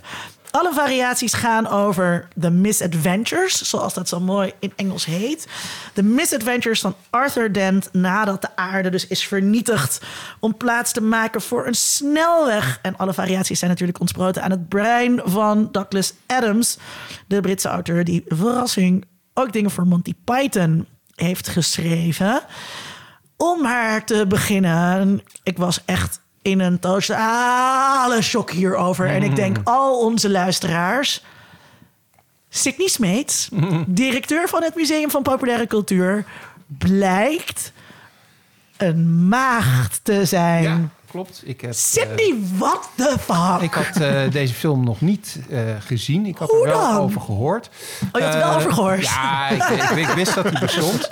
Eh, en ik had destijds ook eh, een beetje in de gaten gehouden wat mensen ervan eh, vonden. Dat was niet al te best. Ehm, en dat, dat heeft je nog nooit tegengehouden, eh, Sydney, om iets kritisch te gaan kijken. Dat klopt, dat klopt. Maar eh, eh, ehm, daar komt bij dat dit ehm, qua genre in ieder geval, zoals ik het eh, eh, eh, zag, ehm, de vraag is hoe science fiction eh, het eigenlijk is. Eh, ja, het is science fiction, want het verhaal gaat uiteindelijk over eh, ruimteschepen. ruimteschepen en dergelijke. Klopt. Rare Eh, wezens. Ja. Maar tegelijkertijd is het ook, eh, laat ik het zo zeggen, ik vind het eh, meer eh, Red, Red Dwarf, eh, als je het over BBC-series hebt. Fantastische serie. Oh, daar moeten we ook een aflevering over heb ik maken. nog nooit gezien. Jij gaat Red Dwarf zo leuk vinden. Ja, en, Ja. en Red Dwarf is meer een comedy dan, dan dat het science fiction is. En, is maar ik vind het echt wel meer Red Dwarf dan bijvoorbeeld Doctor Who of zo. Eh, en dat trok me ook minder eh, aan. Ehm, Monty Python vond ik leuk, maar was nou ook weer niet zo dat ik daar heel enorm fan eh, van, van ben. Dus het, nou, het, het- er zat gewoon een heleboel dingen in. En ik vind die Arthur Tent met zijn kamerjas en zijn handdoek ook niet zo'n heel aantrekkelijk figuur. Dus ik dacht van, nou, nee, voor mij hoefde het niet. Maar ik heb hem nu wel gekeken. Oké. Eh, ja, nou, Sydney, laat ons niet langer in spanning. Eh, nee, ik vond het een eh, eh, leuke film. Eh, De rollen zijn omgedraaid. Ja. nee, dat Lekker. Linda Duits. Nee. Nee, Negative ik een, eh, Nancy. ik vond het een, een, een leuke film. Ehm, eh, in ieder geval eh, de positieve dingen er maar mee te beginnen. Oh jee. Eh, Stephen Fry en zijn voice-over en de animatie van, het, van, het, van de Hitchhiker's Guide. Eh, dat vond ik heel goed. En waarvan ik eigenlijk meteen dacht... dit is waarschijnlijk leuker als je het in een boek leest. Ehm, en, Hij leest ehm, ook letterlijk voor uit het boek. ja, daarom. ja. Dus dat, dat, dat idee had ik ook. En dat ik dacht van, oh, er zullen in het boek nog wel meer van dit soort rare sites zitten. En dat zijn eigenlijk, vind ik dan weer de leukere dingen eraan. Eh, ik vond de special effects eh, goed. Zeker dat schip, de, wat is de Golden... Ja. Wat? De Golden Heart. Nou ja, in ieder geval dat schip. Eh, dat zag er goed uit en dat was, eh, was gewoon goed, eh, goed gedaan. Ehm, de Vogons, of hoe ze ook precies Ja. heten. Ehm, Jim Henson's Creature Shop, dus dat is altijd eh, goed. En dat, dat zag er ook gewoon echt goed uit. Was goed geanimeerd, eh, goed gemaakt. Eh, ik vond Mos Def heel erg leuk. Eh, echt een hele charmante acteur. Ik dacht eerst, maar dat komt gewoon omdat ik helemaal niks van, van rap en dat soort dingen weet, dat het de acteur eh, eh, eh, was die Jake Sisko eh, speelde in Deep Space Nine. Maar dat komt waarschijnlijk omdat ik de hele tijd Deep Space Nine had ge- Hmm. gekeken. Ze lijken wel een beetje op elkaar, ja. Eh, maar het, is dus Mos, het is dus Mos Def. Ehm, eh, dus die vond ik heel erg leuk. Dat was Ehm, racist. Dat was very racist. en eh, ik vond eh Arthur Dent niet zo leuk. Eh, ik vond dat ook qua acteur niet, eh, eh, niet zo geweldig gedaan. Ik vond hem vooral heel negatief en heel eh, eh, niet, niet grappig of zo. Arthur Dent is in de film. Ja, ik, vind Arthur Dent in de film ook wel echt. Martin soort- Freeman. ja, nee, maar, Freeman, ja, ja. Martin Freeman. Het is gewoon- nee, maar ik bedoel meer van... Hij is gewoon Martin Freeman. Nee, maar hij is niet gewoon Martin Freeman. Hij is wel echt een soort van. En dat komt vooral door de, de om er daar maar gelijk mee te beginnen, eh, de soort van geforceerde romance tussen hem en Tris, Ja. of Trillian. Dat hij gewoon de hele tijd soort van. Eh, ik was verliefd op dit Ja, meisje die ik ja. één avond op een feestje heb gezien. En nu, nu is ze met een veel leuker, charmanter persoon. En nu En ik ben ga de hele film tegen haar zeuren. En dan zal ze erachter komen dat ik echt van haar hou en andere mensen niet. En dan aan het eind van de film zegt ze... Oh nee, maar het was de hele tijd al stond het voor mijn ogen. Maar ik had het niet gezien. Ja, ik ga met een nerd. Ik, ik was dat dus aan Ja, het... vond ik echt heel jammer. Ik was dat aan het herkijken. En Wat ik vind heb, je eigenlijk van Zoe de Chanel, Iris? ehm, ik heb echt een hekel een aan... vrouw, Eh, het is een prachtige vrouw, tuurlijk. Ja. absoluut. Alleen, ik heb dus heel erg een hekel... en daarom zegt Linda dit ook tegen mij. Ik heb zo'n hekel aan de rollen die zij speelt. Oh ja? En ehm, dan specifiek de rollen die ze dus hierin in speelt... en de rol die ze eigenlijk op de hak neem, in, neemt in eh 300 Days of Summer. Mhm. Dat is ze dus wel altijd. Ze is ja. altijd dat de- meisje. Ook in die serie ehm, New New Girl? Girl. New Girl. De Manic Pixie Dream Girl is er gewoon altijd. En dat is een, ik zeg maar, ik heb daar echt een hekel aan als trope. Ik vind het een irritante trope. Ik vind het een onfeministische trope. Ik vind het zelfs een misogyn trope. Oké. Zover zou ik willen gaan. Nou, ik heb- het, is, het is ook, hoe meer je hem ziet, hoe Ja, onuitstaanbaarder is die wordt. ook zo. En, En ik ben echt dol op Zoe de Chanel. Ik vind ook, zij speelt, zij maakt ook muziek. Ze heeft een bandje dat heet ehm, eh, You and Him. Mm. En, eh, of She and Him of zo. You and Him, weet ik niet. Ik heb, ben naar het concert geweest. Ik heb een t-shirt. Ehm, en, en dat, en is hartstikke, hartstikke leuke muziek. Maar ook dat is alles, is die rol of zo. En op het moment Ja, dat ze staat er dan ook echt met een ukulele, heel blij te zijn. En dan zit je echt van, Precies. ah, kom op nou. En dus hier ook op een gegeven moment, dan, dan, dan, moet, ze, dan moet ze heel hard lachen. En dan gooit ze haar, haar, haar hoofd weer naar ik, ah, En dan denk ik, ja, oh, Zoe de Chanel schaterlacht. Want Zoe de Chanel is het meisje dat dan schaterlacht. En het, is, het ligt er zo dik bovenop. En het is zo, inderdaad, die Manic Pixie Dream Girl. Het is zo de, de droom van iedere, Ja. van iedere geek. Van iedere Ja, hetero maar- ja, geek. dat, dat Ja. denk ik wel. Sorry, en dat is gewoon niet te doen met haar bruine Bambi-ogen. En ja, Tom, Blauw, toch? Blauw. Nou, Ja. Juist die superblauwe ogen. Ja, die superblauwe Ja. ogen. Nee, ja. ik kan daar dus ook heel slecht mee. En ik En vind die dan... pony. Ja, Ik, ik, ik vind dan juist het 300 Days of Summer juist heel leuk... omdat ze daar dan dat adressen en het op de hak nemen. Ehm, maar in deze film vond ik dat dus ook... Zij moet dan ook... Het is, het is dan ook weer zo typisch dat zij dan de enige competente karakter aan boord van dat hele schip is. Ja. En zij Ja. moet alles maar een beetje zien Oh, dat te ook dan in één keer de scientist is. en de scientist jas aan heeft. En ja. ja. Nou, Ja. wat- wat- dit is het gedeelte waar we eerst heel veel... Moeten we het niet eerst over de Ja, hebben? We gaan nu wel heel erg gewoon gelijk het diepe in. Maar Ja. mijn- Sam Ja. Rockwell vond ik heel leuk. Mijn, mijn, Sam vraag, Rockwell is fantastisch. mijn vraag om mee te beginnen was dus... eh of mijn allereerste vraag was dus... Is dit de ultieme geekfilm? En, eh, to- en toen had ik al in het rijboek opgeschreven... Sydney was maagd, dus het antwoord is nee. Nou, ik denk ook dat dat niet zo is, omdat... eh, ik ben natuurlijk een beetje gaan kijken of, het, of ik mijn herinnering dat ik destijds inderdaad om me heen hoorde dat mensen het niet zo geweldig vonden. Maar is het dan dat, eh, Ultieme Geek franchise? Oh, dat denk ik wel. Eh, nou, ultiem weet ik niet, maar ik Maar je denk hebt ook dat het het boek nooit gelezen. Nee, En de radioserie niet klopt, geluisterd. Dat klopt. Maar En de audioboeken niet doorgenomen. Nee, nee dat, is, dat is waar. Omdat het En de zesdelige trilogie nooit. Eh, nee, dat omdat het mij niet zo heel erg aanspreekt. Maar ik denk dat er wel heel veel geeks zijn die het wel eh, aanspreekt. Maar wat me dus opviel over die film, toen ik ook een beetje ging, ging zoeken, is dat er, dat er heel veel fans van die serie en die boeken dit een hele slechte film vinden. Ja, maar dat is altijd. Ja, met, dat weet ik met, niet. met, met, met geek-fans. Die, Ja, ik ben- die, En ja, dat, ja. Was ik niet met ze eens, want ik vind het geen hele slechte film. Alleen, eh, ik zag wel dat er een behoorlijk felle reactie was. eh. Ja, maar dat, maar dat is dus geen reden om het dan af te schrijven, denk ik dan. Want dat, want dat heb je nou eenmaal met geeks en fans. eh, vooral met fans heb je dat... die dan vinden dat hun eh, zo geliefde object van fandom... op een verkeerde manier is ingekleurd. Terwijl... ehm, ja, maar misschien komen we daar straks nog even over. maar, la- maar laten we dus eerst eh, even bij dat, bij dat ultieme eh, geek blijven. Want je hebt dus inderdaad wel... dit is wel de ultieme dreamgirl van de hetero eh, geek. En Arthur is natuurlijk wel ook de ultieme geek. Die sociaal shy is, die alle risico's mijdt... maar dan toch op een starship belandt. Ja, hij, hij, hij belichaamt toch die, die ultieme geek.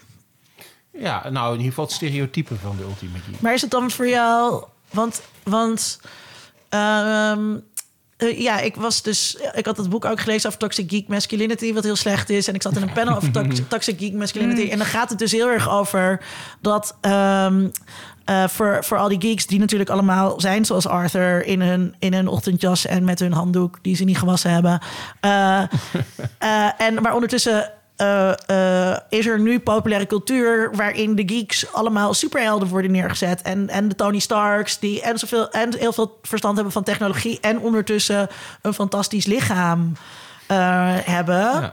Nou ja, wat, wat mij opviel is dus dat Sam Rockwell en, en eh, Mos Def... ehm, ben even de namen van die karakters kwijt, maar die, die twee Iets acteurs... van Hupplepup, Bibel, Brock. Ja, Siva ja. Bibelbrox. Ja, oké. Zavoid, Bibelbrox. dat dat eigenlijk best wel en in voor mijn Prefect. ogen eh, queer karakters eh, eh, zijn. Weliswaar is, is die is Seafold, of hoe die heet, heel erg met vrouwen bezig. Maar ja, tegelijkertijd als je Zeevoort. kijkt hoe hij zich kleedt en hoe hij zich Ja, gedraagt, volgens, volgens mij is hij queer. ook, ook een soort van...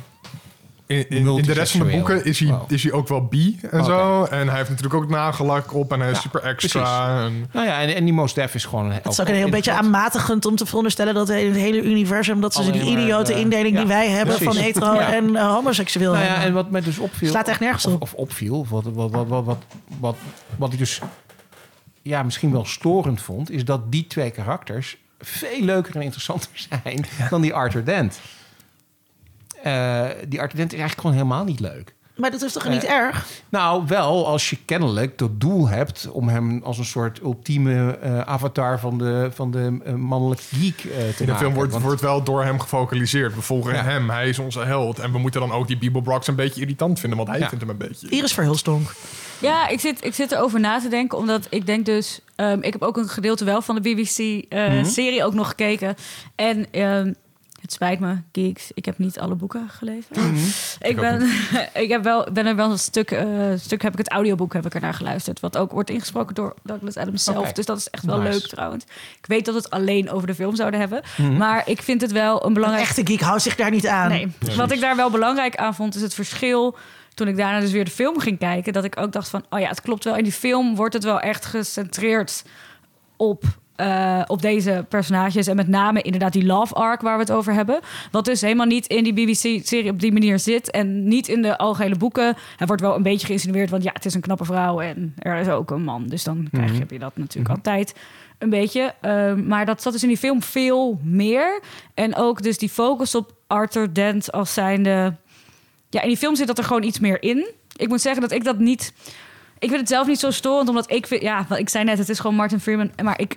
Om de een of andere reden vind ik hem dus wel leuk. Ik weet dat we eigenlijk met z'n allen hebben besloten... Tenminste, veel mensen vinden hem heel stom. Ik vind hem ook niet Eh, zo. maar ik vind hem dus best wel leuk. Ik vind dat hij bijna dezelfde, hetzelfde personage speelt daar. Arthur Dent is echt gewoon John Watson, vind Ja. ik, uit Ja. de Sherlock-serie. Nou, vind je dat niet? Zijn... Ik vind, ik, vind, ik vind Watson sympathieker dan deze. Want Watson zit niet...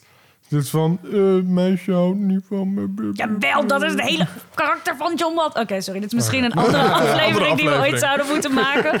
Eh, jullie ooit zouden moeten Mhm. maken. Excuseert u mij. En dan Iris de gast moeten uitnodigen. Maar eh, nee, ik, ik ben het er dus wel mee eens wanneer je zegt... Die, als ik die film aan het kijken ben...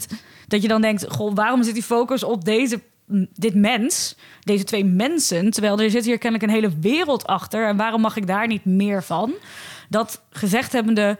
heb ik juist als ik deze film aanzet... vanaf begin tot einde heb ik, net als bij Paddington... een grijns op mijn gezicht die er niet afgaat. Ik zit echt gewoon de hele tijd soort van... ja, nu komt dit en dan komt die rare dit. En ik vind het dus allemaal heel erg leuk, maar dan Ja. misschien op de iets enthousiastere Nog, manier. nog enthousiastere Ja, maar, manier. en ik, vond, ik had ook die serie, heb ik, had ik eh, gisteren nog even aangezet. En de eerste twee afleveringen gekeken eh, van die serie, dus uit, eh, uit 1978.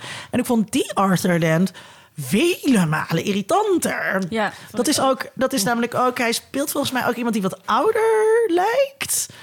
Eh tenminste, hier had ik het idee, het is gewoon een jong iemand nog, die, die, die, die Arthur Dent. Terwijl daar dacht ik, oh, dit is een oude man die alleen woont. Misschien komt dat gewoon omdat de jaren zeventig was of zo. Maar eh, dus wat lo- loezeriger eigenlijk dan, dan eh, die uit die 2005 eh, film. Ehm, maar ik vind het wel... Het werpt dus de... Ik moet dus heel erg denken aan... aan ehm, identificatie en disidentificatie en, de, en de vrouwelijke kijkpositie.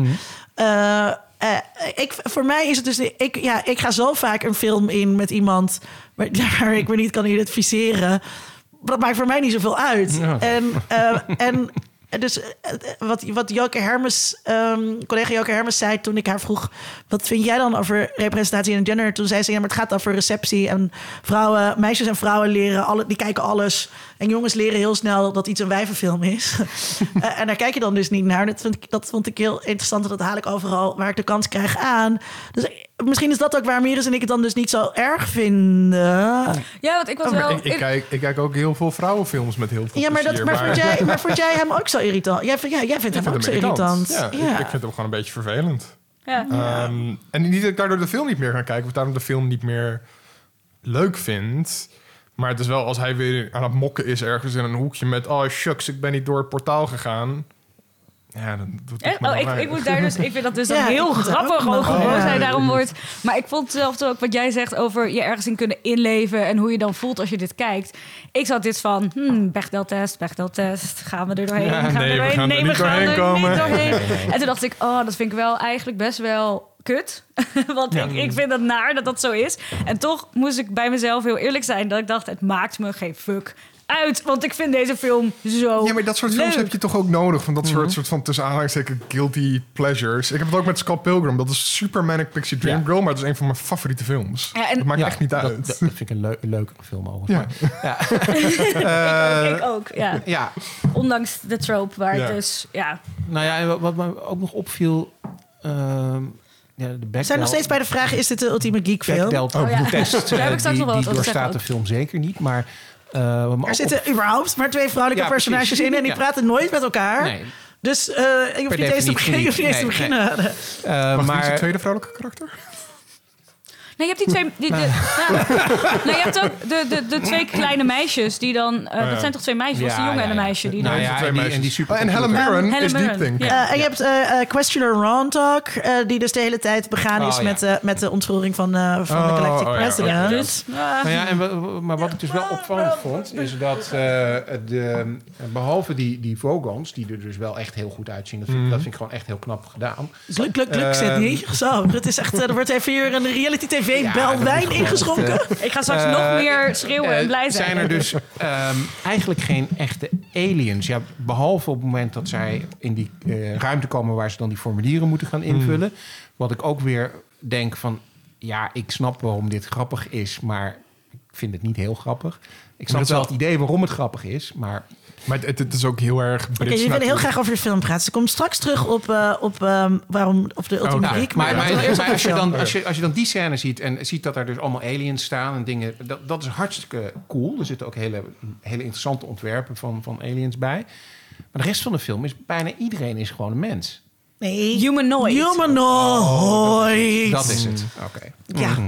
Ja, maar dat is ook... Ik bedoel, mensen zijn ook ontworpen in de film, lijkt me toch? Omdat aarde een soort van supercomputer is en dat soort... Ja, ja. Ah, ja. Dus dan zullen er meerdere mensachtigen zijn... die naar hetzelfde modelletje gemaakt zijn. Wij noemen ze Ja. mensachtige, maar eigenlijk zijn we De gewoon best laid plans of Smurfachtige, ja. Klingonachtige. Toch? De best laid plans of mice. Ja, ja. Ja, En man. No, no, no. maar dus, het, maar dus ja, want die film, ik vond het wel eh, grappig. Ik had ooit een vriendje. En ehm, Ooit. ooit, ooit. had Oh nee, Linda. Ooit had ik wel We zouden, dit was het blije gedeelte, toch? Ja, nee, maar nee, ik, had, ik, ik, woonde ooit samen met een jongen. Ja, echt, gebeurde echt. En eh, die was dus eh, heel erg fan van de boeken. En, eh, eh, en die film kwam uit in de periode dat ik wat met hem had. En, ehm, en dus voor, bij voorbaat was het voor hem al een teleurstelling... want de boeken waren beter eh, natuurlijk dan, dan de film. Maar het is wel grappig dat die film dus nooit... Want ik was heel excited, want ik wist het is cult. En ik had, dat boek stond hier in de kast... maar ik had eigenlijk nooit de moeite genomen om, naar- om aan die boeken te beginnen. Ehm, dit is cult en het is tof en dit is eh, eh, geeky... en dit moet ik kennen ook als, als geek. En toen kwam die film dus. En er zit wel iets in die film. Ik vind het dus een leuke film. Ik kijk er ook met heel veel plezier naar. Maar er zit iets in die film wat niet helemaal Ik denk werkt. dat we wel de titel hebben. eh, Het is een leuke Hit- film. Hitchhiker's Guide to the Galaxy. Een leuke film. Maar is dat, is dat niet die love arc die erin zit? Want voor mij is het wel echt dat. Ja, dat is wel echt een- voor mij ook een soort van de lijn erin... die me de hele tijd maakt van... ja, dit, dit houdt... De love arc die niet werkt. Ja, maar het haalt ook vaart uit de film... doordat ze dan zo'n scène moeten hebben... dat zij in de douche staat en hij binnenkomt... Oh, en zijn ja. vieze handdoek aan haar geeft. Ja, en volgens mij is ook wat ik, wat ik Was nu- je handdoek, mensen. Ja. Wat ik nu een beetje heb meegekregen, ehm, hoewel iedereen die alles heeft gezien en gelezen gaat mij hierop afstraffen, maar ik zag in de film toch wel inderdaad veel letterlijk eh, eh, uit het boek. En, En uit de ehm, serie? Ja, en uit de serie. En Douglas Adams heeft ook meegeschreven aan de film. Voor zijn ehm, eh, voor zijn dood. En ik heb vaak het idee dat je kunt een beetje zien waar daar wel heel veel de hand van hem in zit en wat minder. En ondanks dat de auteur dood is, is Douglas Adams wel een hele, letterlijk in deze zin, ehm, sorry, is hij wel een hele goede eh, auteur die dat hele, ja, hij heeft dat universum geschapen. En dus voel je ook wanneer iets een beetje is van, oké, maar klopt dit? Tenminste, ik, ik voel dat wel een beetje. Ik had op mijn aantekenblaadje ook echt opgeschreven, waarom hebben ze het de hele tijd over dat zij de ware voor elkaar zijn? Hoe vaak hebben jullie eigenlijk met elkaar gepraat? Ja. Hè? Ken je haar überhaupt? En, wat een, en, en in dit universum, waarin alles op zijn kop staat en alles absurd is, bestaat het idee van de waarheid nauwelijks. Laat staan het idee van de ware. Ja, juist, Ja. juist Douglas Adams had dat hele idee juist de grond ingeschreven. Ja. Ja, ja. Ja, dus ik, ben, ik, ik kan me voorstellen, tenminste dat was het voor mij, dat wat ik zeg, ik vind hem dus geweldig. Maar daar ergerde ik me dan wel een beetje aan. Nou moet ik zeggen dat ik ook in principe altijd een hekel heb aan romantische eh, dingen in films. Dit is echt waar. Die ik ben vrienden met Iris. Als één ding Iris haat, is het wel echt dit. Jij Ik- haat dat echt. Ik ja. haat dat echt tot ik gewoon als ik een serie kijk en er komen twee mensen. Zeg maar, nou ja, trouwens, überhaupt. Waarom moet er weer liefde in zitten? Ja. Ik vind het altijd. Nou, het is bijna altijd onnodig. Dat is een overbelicht thema. Ja, veel, veel te overbelicht. En vaak is een romantiek ook helemaal niet zo groot en meeslepend zoals Wat je in er die mis dingen met zit. vriendschap? Precies. Wat is er mis met vriendschap? Laat mensen in hemelsnaam gewoon hele goede vrienden zijn. En dan gaan ze een keer met elkaar naar bed. Prima. Maar waarom moet alles weer voor elkaar? Ja, sorry. Dat is gewoon. Looking at you, sex education. Ja, en echt elke, elke, Elke serie. Ja, dit is echt, een, dit is echt, Sorry, een, maar dit dit is echt een pet van... Ja, maar laat het gaan, Iris. Gooi het eruit. Je bent nu te gast. Zelfs, Ja. nee, zeg het. Nou ja, nee, het dit is oprecht iets waar ik inderdaad altijd boos over word. Ik heb dus heel vaak volgens mij ook Linda berichten gestuurd met... ik ben nu deze serie aan het kijken en nu gaan ze weer met elkaar naar bed en zijn ze best verliefd. Waarom kunnen ze niet gewoon vrienden zijn? En dat is trouwens iets wat heel veel in nu heel veel series zit... waarin ze meer met eh LHBTQ plus mensen, eh, ja, karakters willen werken. Dan is het opeens dat elke vrouwelijke vriendschap is opeens gay. Ja. En daar heb ik echt een probleem mee, omdat ik ook vind dat dat... Kijk, je kunt ook gewoon vriendschappen hebben die, die gewone, tussen aanhalingstekens, vriendschap overstijgen. En wat niet meteen dan, oh, ik was toch lesbisch hoeft te zijn. Ik vind dat heel irritant. Goed, dat was mijn kleine rant. stapje opzij. Maar dat is dus ook waarom ik me in deze film daaraan ergerde. Dat ik dacht, op het moment dat hij dan tegen haar zegt... "Huh, je bent met deze guy er vandoor gegaan, huh, terwijl ik stond daar. huh." denk ik, je kent haar helemaal niet. Jullie hebben echt drie zinnen met elkaar gewisseld. Zij zei iets super Pixie Dream Girl-achtigs van... Oh, ik wil naar Madagaskar. Of weet ik veel waar ze naartoe wilde. Waar ik trouwens met de jongen waarmee ik samen woon eh, naartoe ben geweest. Van, van, vanwege dat. Vanwege dit. Nee. Oké, gelukkig. Omdat ik gewoon zo'n soort girl ben. I like to move it, move it. Oh nee. Oh god, in ieder geval. Nou ja, goed. Dan, ja, ik, daar kan ik dus heel zagrijnig van worden.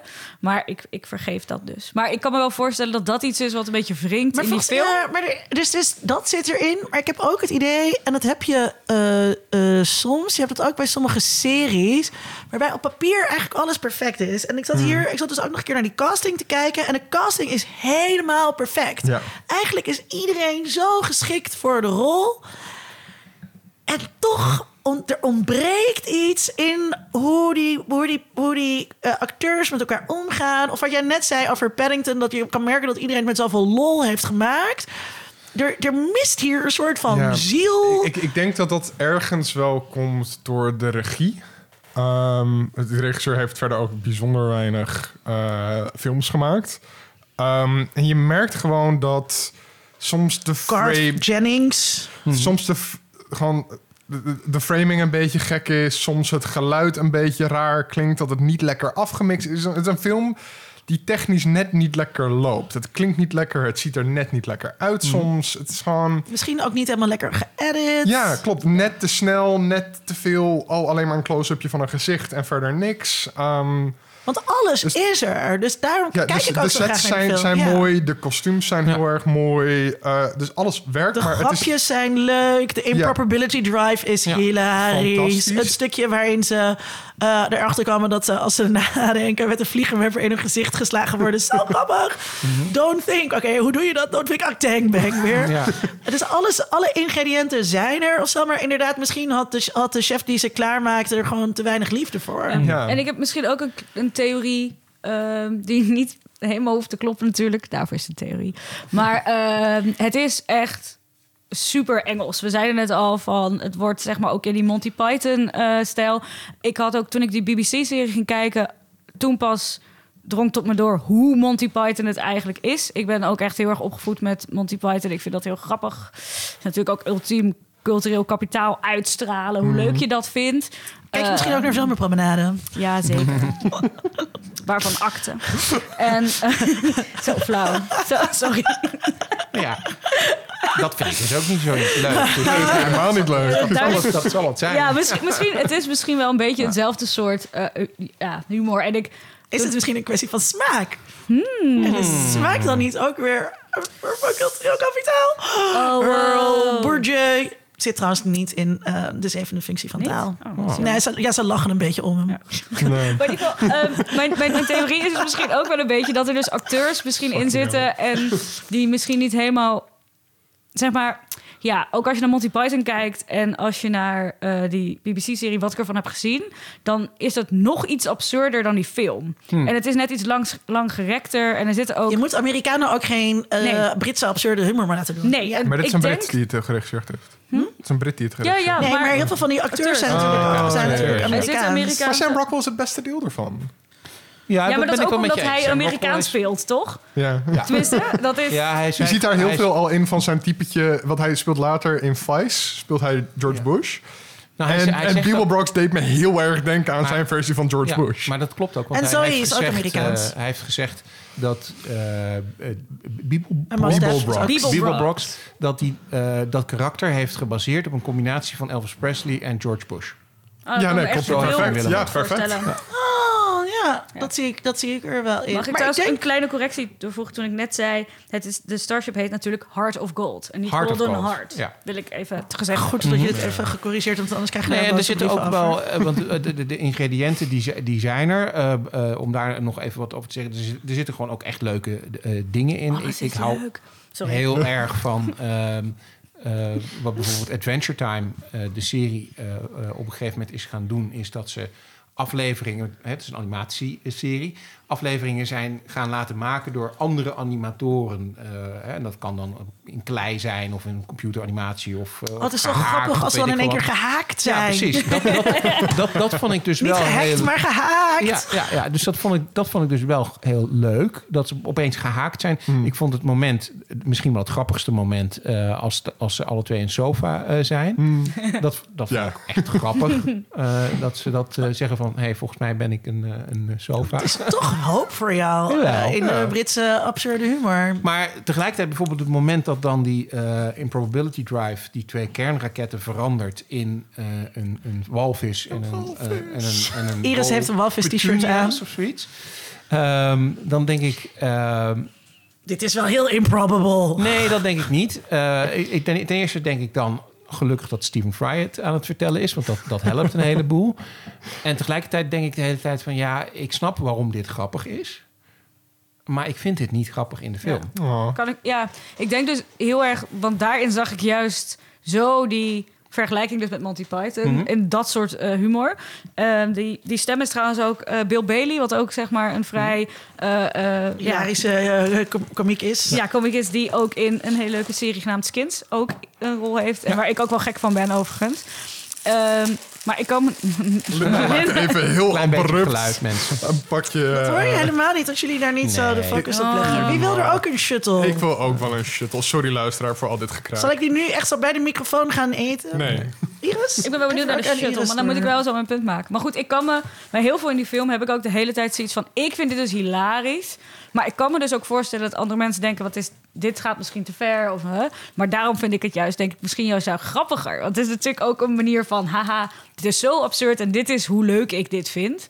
Ehm, Kijk, mij is dit Tuurlijk, ja, ja, tuurlijk. Ik bedoel, dat was, maar dan loop ik, want wil, we gingen het nu heel erg over de film hebben, maar wanneer we het hebben over, is dit de ultieme geek film?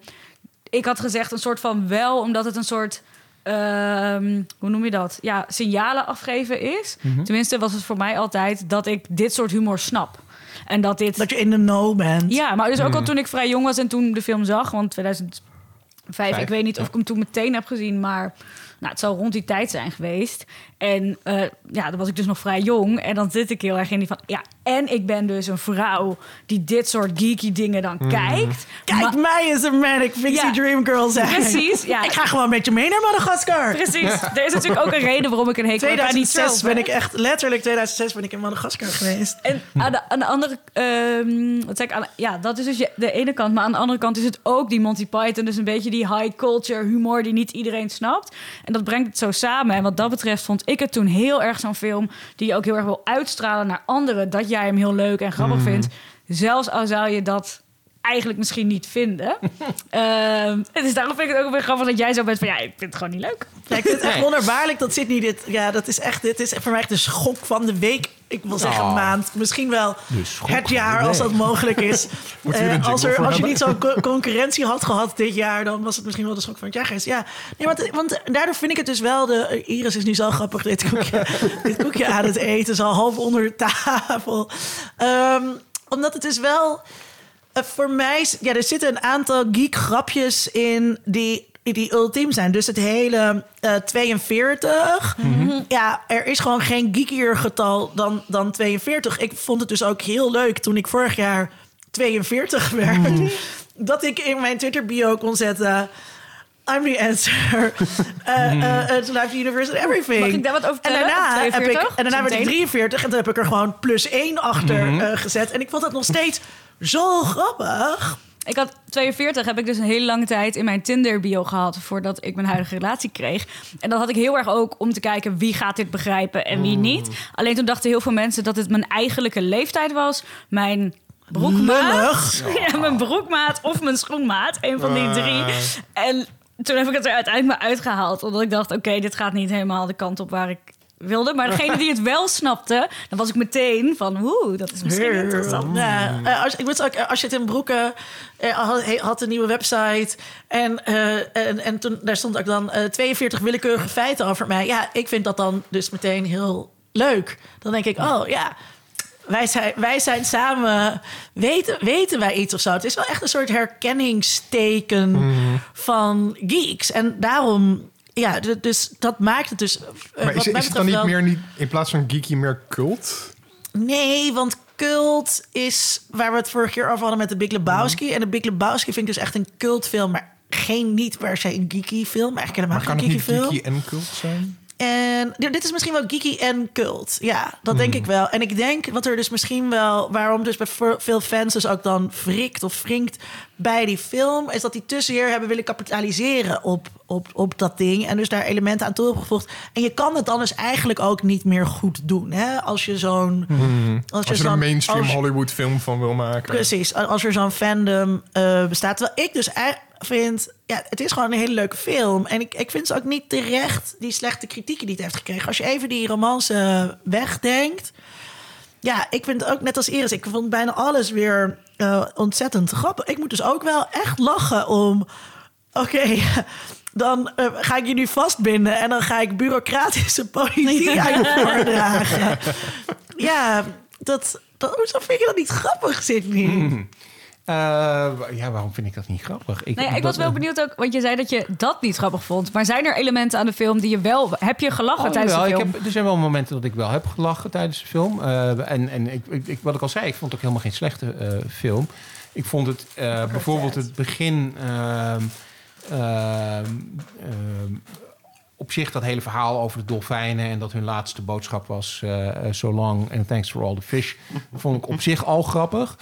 Maar om er daarna Dolfijnen zijn bij de way echt fucking verkrachters, kut, Ja. dieren. Vertrouw nooit geen zeezoogdieren. Ehm, maar tegelijkertijd, eh, om dan, ehm, dat er dan meteen daarna een soort musical nummer met eh, dolfijnen komt, dat vond ik wel grappig. Dat ik dacht ik van, oh, dat is inderdaad leuk bedacht. En het is echt over de top. En dat, dat vond, ik- vond, ik, vond ik wel eh, leuk. Ja, maar een heleboel andere dingen, daar had ik echt zoiets, ja, ik, ik vind het gewoon niet grappig. Ik, ik snap waarom het grappig is. Ik snap de clue van de grap wel. Alleen het, het, het, het doet mij niet zoveel. Vind je Monty Python wel leuk? Soms, niet Ja. altijd. Nee. Ja, ja. Ja, daar gaan we. Daar gaan Ja, maar, ja, nee, maar ik denk dus wel dat het uitmaakt. En dat bedoel ik niet.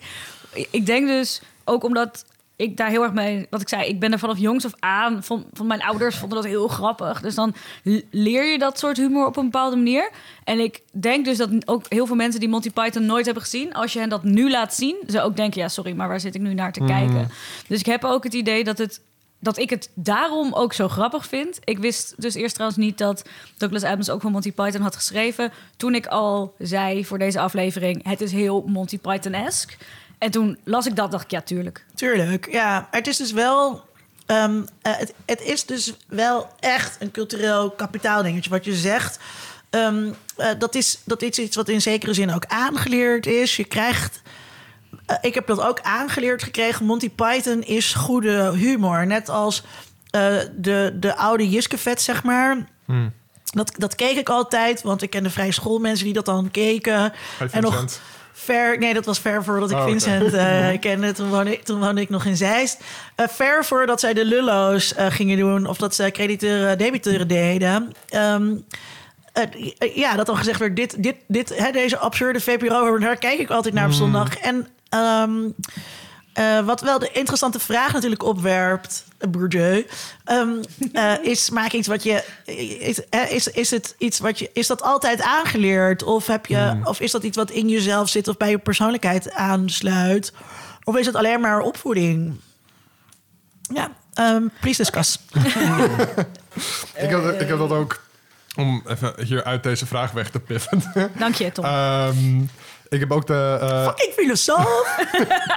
Gewoon niet tegenhouden, je kan me niet tegenhouden. antwoord. Ja, Ehm, gewoon vanuit je eigen ervaring. Eh, nee, maar dat, ik, ik ga nu, nu hebben over mijn eigen ervaring met een ander werk van Douglas Adams dat ik de afgelopen dagen aan het kijken was. Eh, Dirk Gently. ja! Ehm, en dat is ook heel erg zo'n cultserie. Eh niet heel erg sci-fi. Ehm, en die is uiteindelijk gewoon geflopt omdat niet genoeg mensen hem keken. Maar wel heel leuk vond ik dat. Zo leuk. Maar dat is weer ehm, omdat het dus allemaal om... ehm, en dat is hetzelfde met Hitchhiker's Guide to the Galaxy. De, de logica van het verhaal lijkt misschien lol random. Van, haha, kijk ons eens gekke dingen doen. Maar het klopt allemaal wel, wat mij betreft, binnen het verhaal. Er wordt established dat er willekeurige dingen kunnen gebeuren. Dat er onverwachte dingen kunnen gebeuren en dat je daarin mee kan gaan. En dat het ook belangrijk Ehm. is dat... en die loop ik af vooruit. Daar wil ik het volgende keer over hebben... als we het over eh DS9 gaan hebben...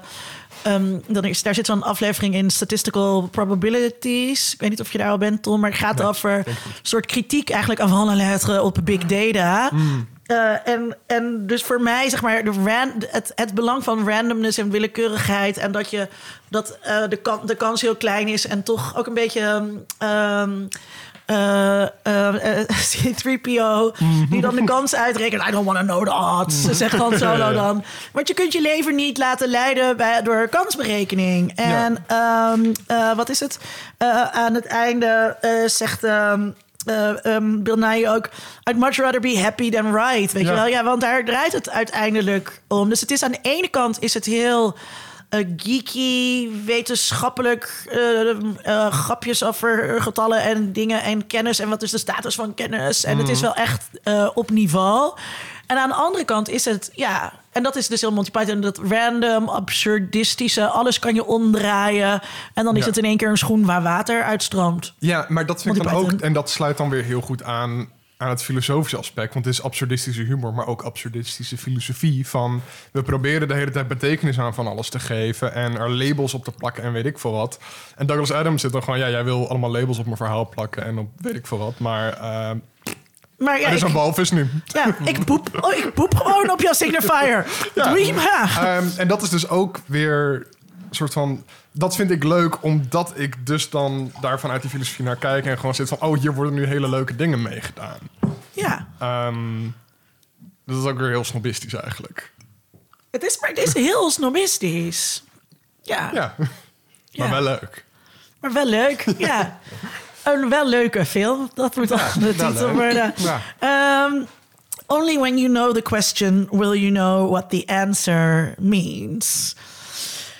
Ehm, de grap van natuurlijk de hele, de hele 42 ehm, is dat ik het dat ik zag het niet aankomen. Want toen ik de film keek, wist ik dit volgens mij nog niet. Maar ook als je hem wel ziet aankomen, blijft het grappig.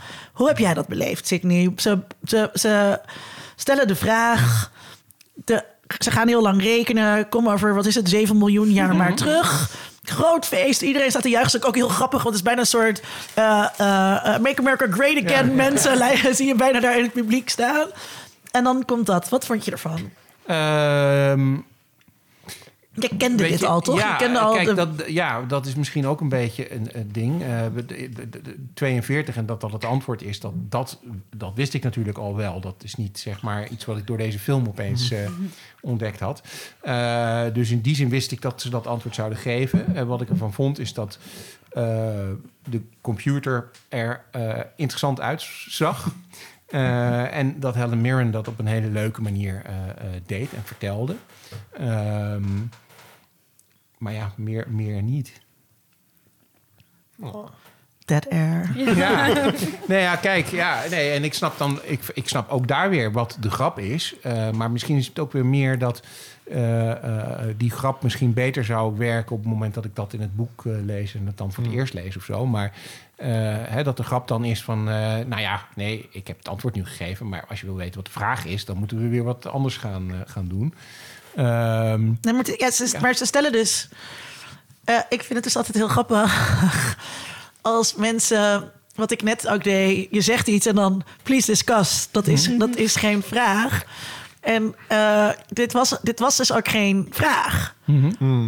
We, we want to know the answer. Dat is... Dat, Ja, en eh, dus het, het belang van... Ik moet, straks- ik moet dan heel erg denken ook aan een soort Roald Dahl-achtige eh, kinderboeken. Dus het belang van lezen en juiste vragen stellen... en nadenken over bepaalde dingen. Hoe absurd het universum ook is waarin dat bestaat. Ja, dat is, dat is een belangrijke boodschap, vind ik dan. Ja, nee, dit valt helemaal dood. Ja. nou, ik, ik, ik vroeg me dan nog Ik wel neem, af. ik neem nog maar een koekje. Ja, nee, maar koekje. Nee, ja, misschien is het gewoon dat ik heb hem nu een paar glazen wijn op. En ik was natuurlijk echt wel super excited toen ik hier überhaupt aankwam. Ehm, en ik, ik vraag me dan af, Sydney, bijvoorbeeld als je dan zeg maar naar Marvin kijkt, de robot. oh, dat- oh, ja, heel goed gedaan. Ja, maar moet Ja. je daar dan niet om lachen? N- nee. Niet! Ik, ik had ook wel met Oh. Marvin dat hij bij, bij mij een paar keer niet landde. Niet! Ja. Oh, ik heb echt, echt net voordat ik hier naartoe kwam, heb ik al die YouTube-films opnieuw zitten kijken. En dan zit ik er Ik vind Marvin ook echt ontelbaar Oh, grappig. wat erg. Ik krijg jullie Nee, ook gewoon niet mee.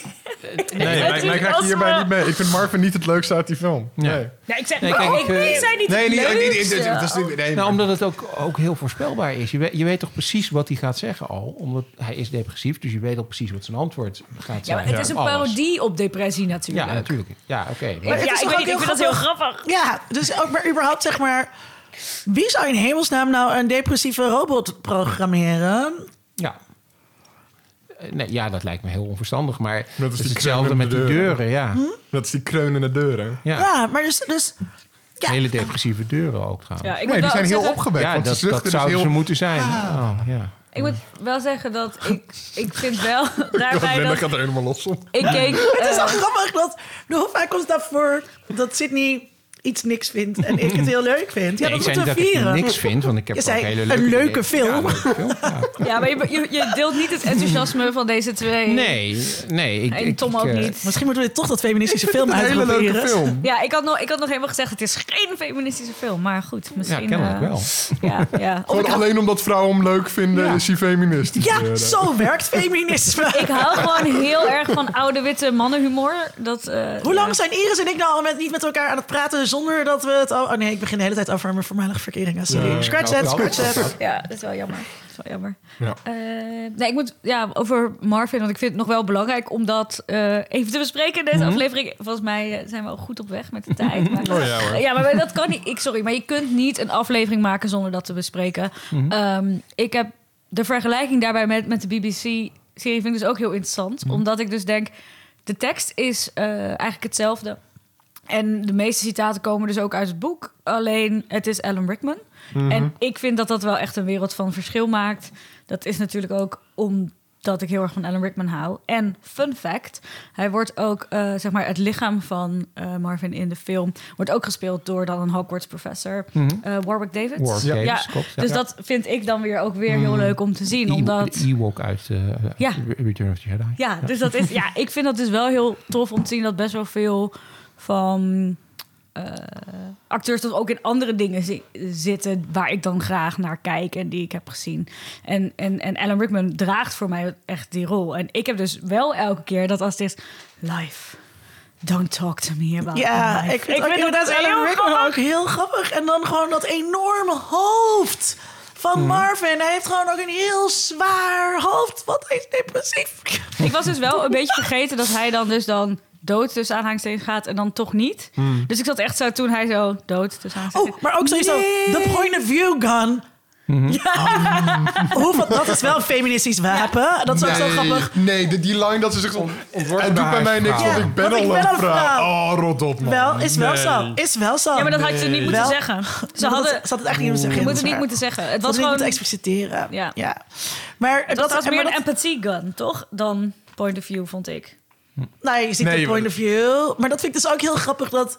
eh, dat Marvin ze dan allemaal verslaat. Want het is natuurlijk ook ondraaglijk om zo'n depressieve robot te slaan. En al die bureaucraten, die kunnen dat helemaal niet aan. En dan vallen ze ook zo, boem, zo op hun rug. Ik vond het dus dan ook wel weer leuk dat, dat de Ja. evil, zeg maar gewoon de bad guys als die er zijn. Want Bibel Brox is eigenlijk ook een soort van bad guy, maar niet echt. Ehm, maar zeg maar, nou ja, als je dus Bibel Brox pakt en dan eh, de Vorgons, zeg ik het wel weer goed? Vogels. Vogels. Ehm, dat is eigenlijk allemaal een soort kritiek op politiek. Ja. Natuurlijk. Zeg maar, de Tuurlijk. ene is, is je super performatieve leider... die eh, als enige doel heeft om de aandacht af te leiden van de macht... wat maar een paar mensen weten in het universum. Ja, als dat niet gewoon een kritiek is op hoe alles in de politiek werkt... dan weet ik het ook niet meer. En aan de andere kant heb je je vastgeroeste ambtenaren. Ook dat vind ik heel grappig. Het, het deed me heel erg denk ik dat... Maar net, geen, eh, geen van beiden, sorry, geen van beiden zijn eh, eh, moedwillig kwaadaardig. Nee, Nee, ja. nee. Nee, Het deed me heel erg denken aan eh, een boek. Oh god, nu ben ik de naam van de auteur kwijt. Die is toch dat. Maar niet uit. Maakt toch Ehm, niet uit hoe de auteur ehm, is?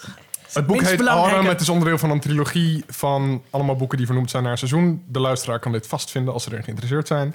En daar zit ook zo'n scène in dat iemand in Engeland dan naar het stadhuis moet om ehm, een nieuwe ID aan te vragen. En dan een paspoort aan moet Oh, het is vragen. Little Britain, eh, Computer Says No. Nee, nee maar, dat is Oh. maar is een beetje hetzelfde. Van Ali Smith trouwens is het boek. Uh, en dat over er dan is van... ehm, je pasfoto is niet goed genoeg, want hij is een halve millimeter te groot. En je oren steken net te veel uit. En dat doet me ook heel erg denken aan het soort van hoe je nadenkt over Britse bureaucratie en zo. Dat plaatst ook heel erg in dat Engelse en gewoon de NHS en alles dat niet Maar werkt ook de daar. paarse krokodil ehm, uit de reclame in Nederland. Ja, Wat is de de paarse krokodil? Paarse krokodil is volgens mij voor een verzekeringsmaatschappij Ja, of zo. Iemand, iemand gaat... ehm, iemand is bij het zwembad geweest en heeft een paarse krokodil achtergelaten... en gaat dan naar het loket van het, van het meisje... en dan staat daar achter haar staart die paarse krokodil. En dan zegt ja, ik ben een paarse krokodil kwijt. Ja, ja, dan wordt er dus een heel gedoe over. Ja, dan moet je een formulier maken en dan is zo de laatste zin. Maar hij staat daar. En dat is een beetje symbool geworden voor bureaucratie. Oh. Ja. Duidelijk.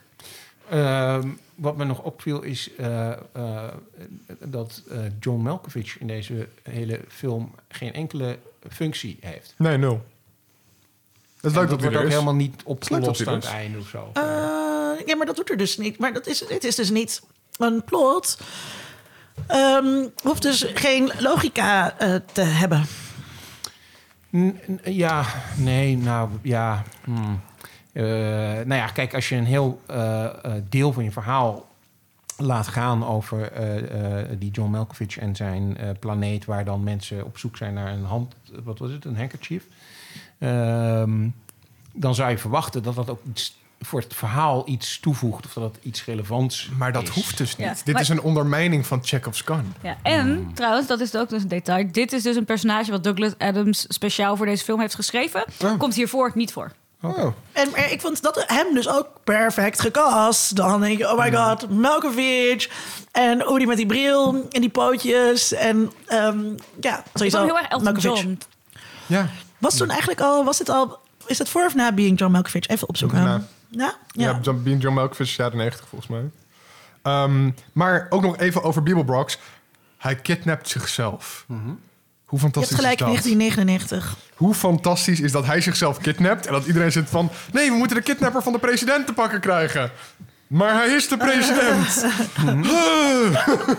en dat alles dan vastloopt bij die vogels. Ah, dat, dat, dat- ja, nee, gewoon alles, alles wat Sam Rockwell in deze film doet... daar ga ik gewoon heel erg goed op.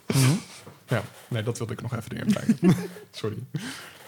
Ehm, ik, ben de, sorry, ik, ben de, ik ben de presentator. Ja. Ehm, even kijken hoor. Eh, we hebben het ehm, over heel veel dingen gehad. Moeten we het nog even hebben over... ehm, ik heb een kopje staan religie en filosofie. Ehm, Hebben we daar niet al over gehad, een beetje? ja, we hebben het al een beetje over, over gehad. Ehm, maar ja, bijvoorbeeld de vraag... Tom, wat betekent weten? In een algemeenheid? eh, Of? Je weet iets als je een gerechtvaardigd waar geloof hebt. Wat dat precies betekent, dan moet je even een cursus epi- epistemologie Oké, volgen. nice. Ehm, Nou ja, nee, Is het- dat is heel flauw. Maar ehm, ja, ik weet niet. Wat, wat- waar wilde je heen met Nou ja, dus, maar de, de film, eh, dus met die hele, eh, dat, dat hele idee van het, van het antwoord en de vraag. En sowieso, volgens mij zet de film dus, ook omdat hij dus, dus daarom doet het er dus niet, doet dat zo'n plotding niet helemaal terugkomt. Dat het niet, dat het niet een lineair gedreven verhaal is wat dat betreft. Dat weten er ook niet zoveel toe doet. Nee, want je, er- je probeert betekenis te geven, maar dat lukt nooit. Ja, Ga want gewoon lekker door met je leven. Precies, want Don't het- panic, bring your towel.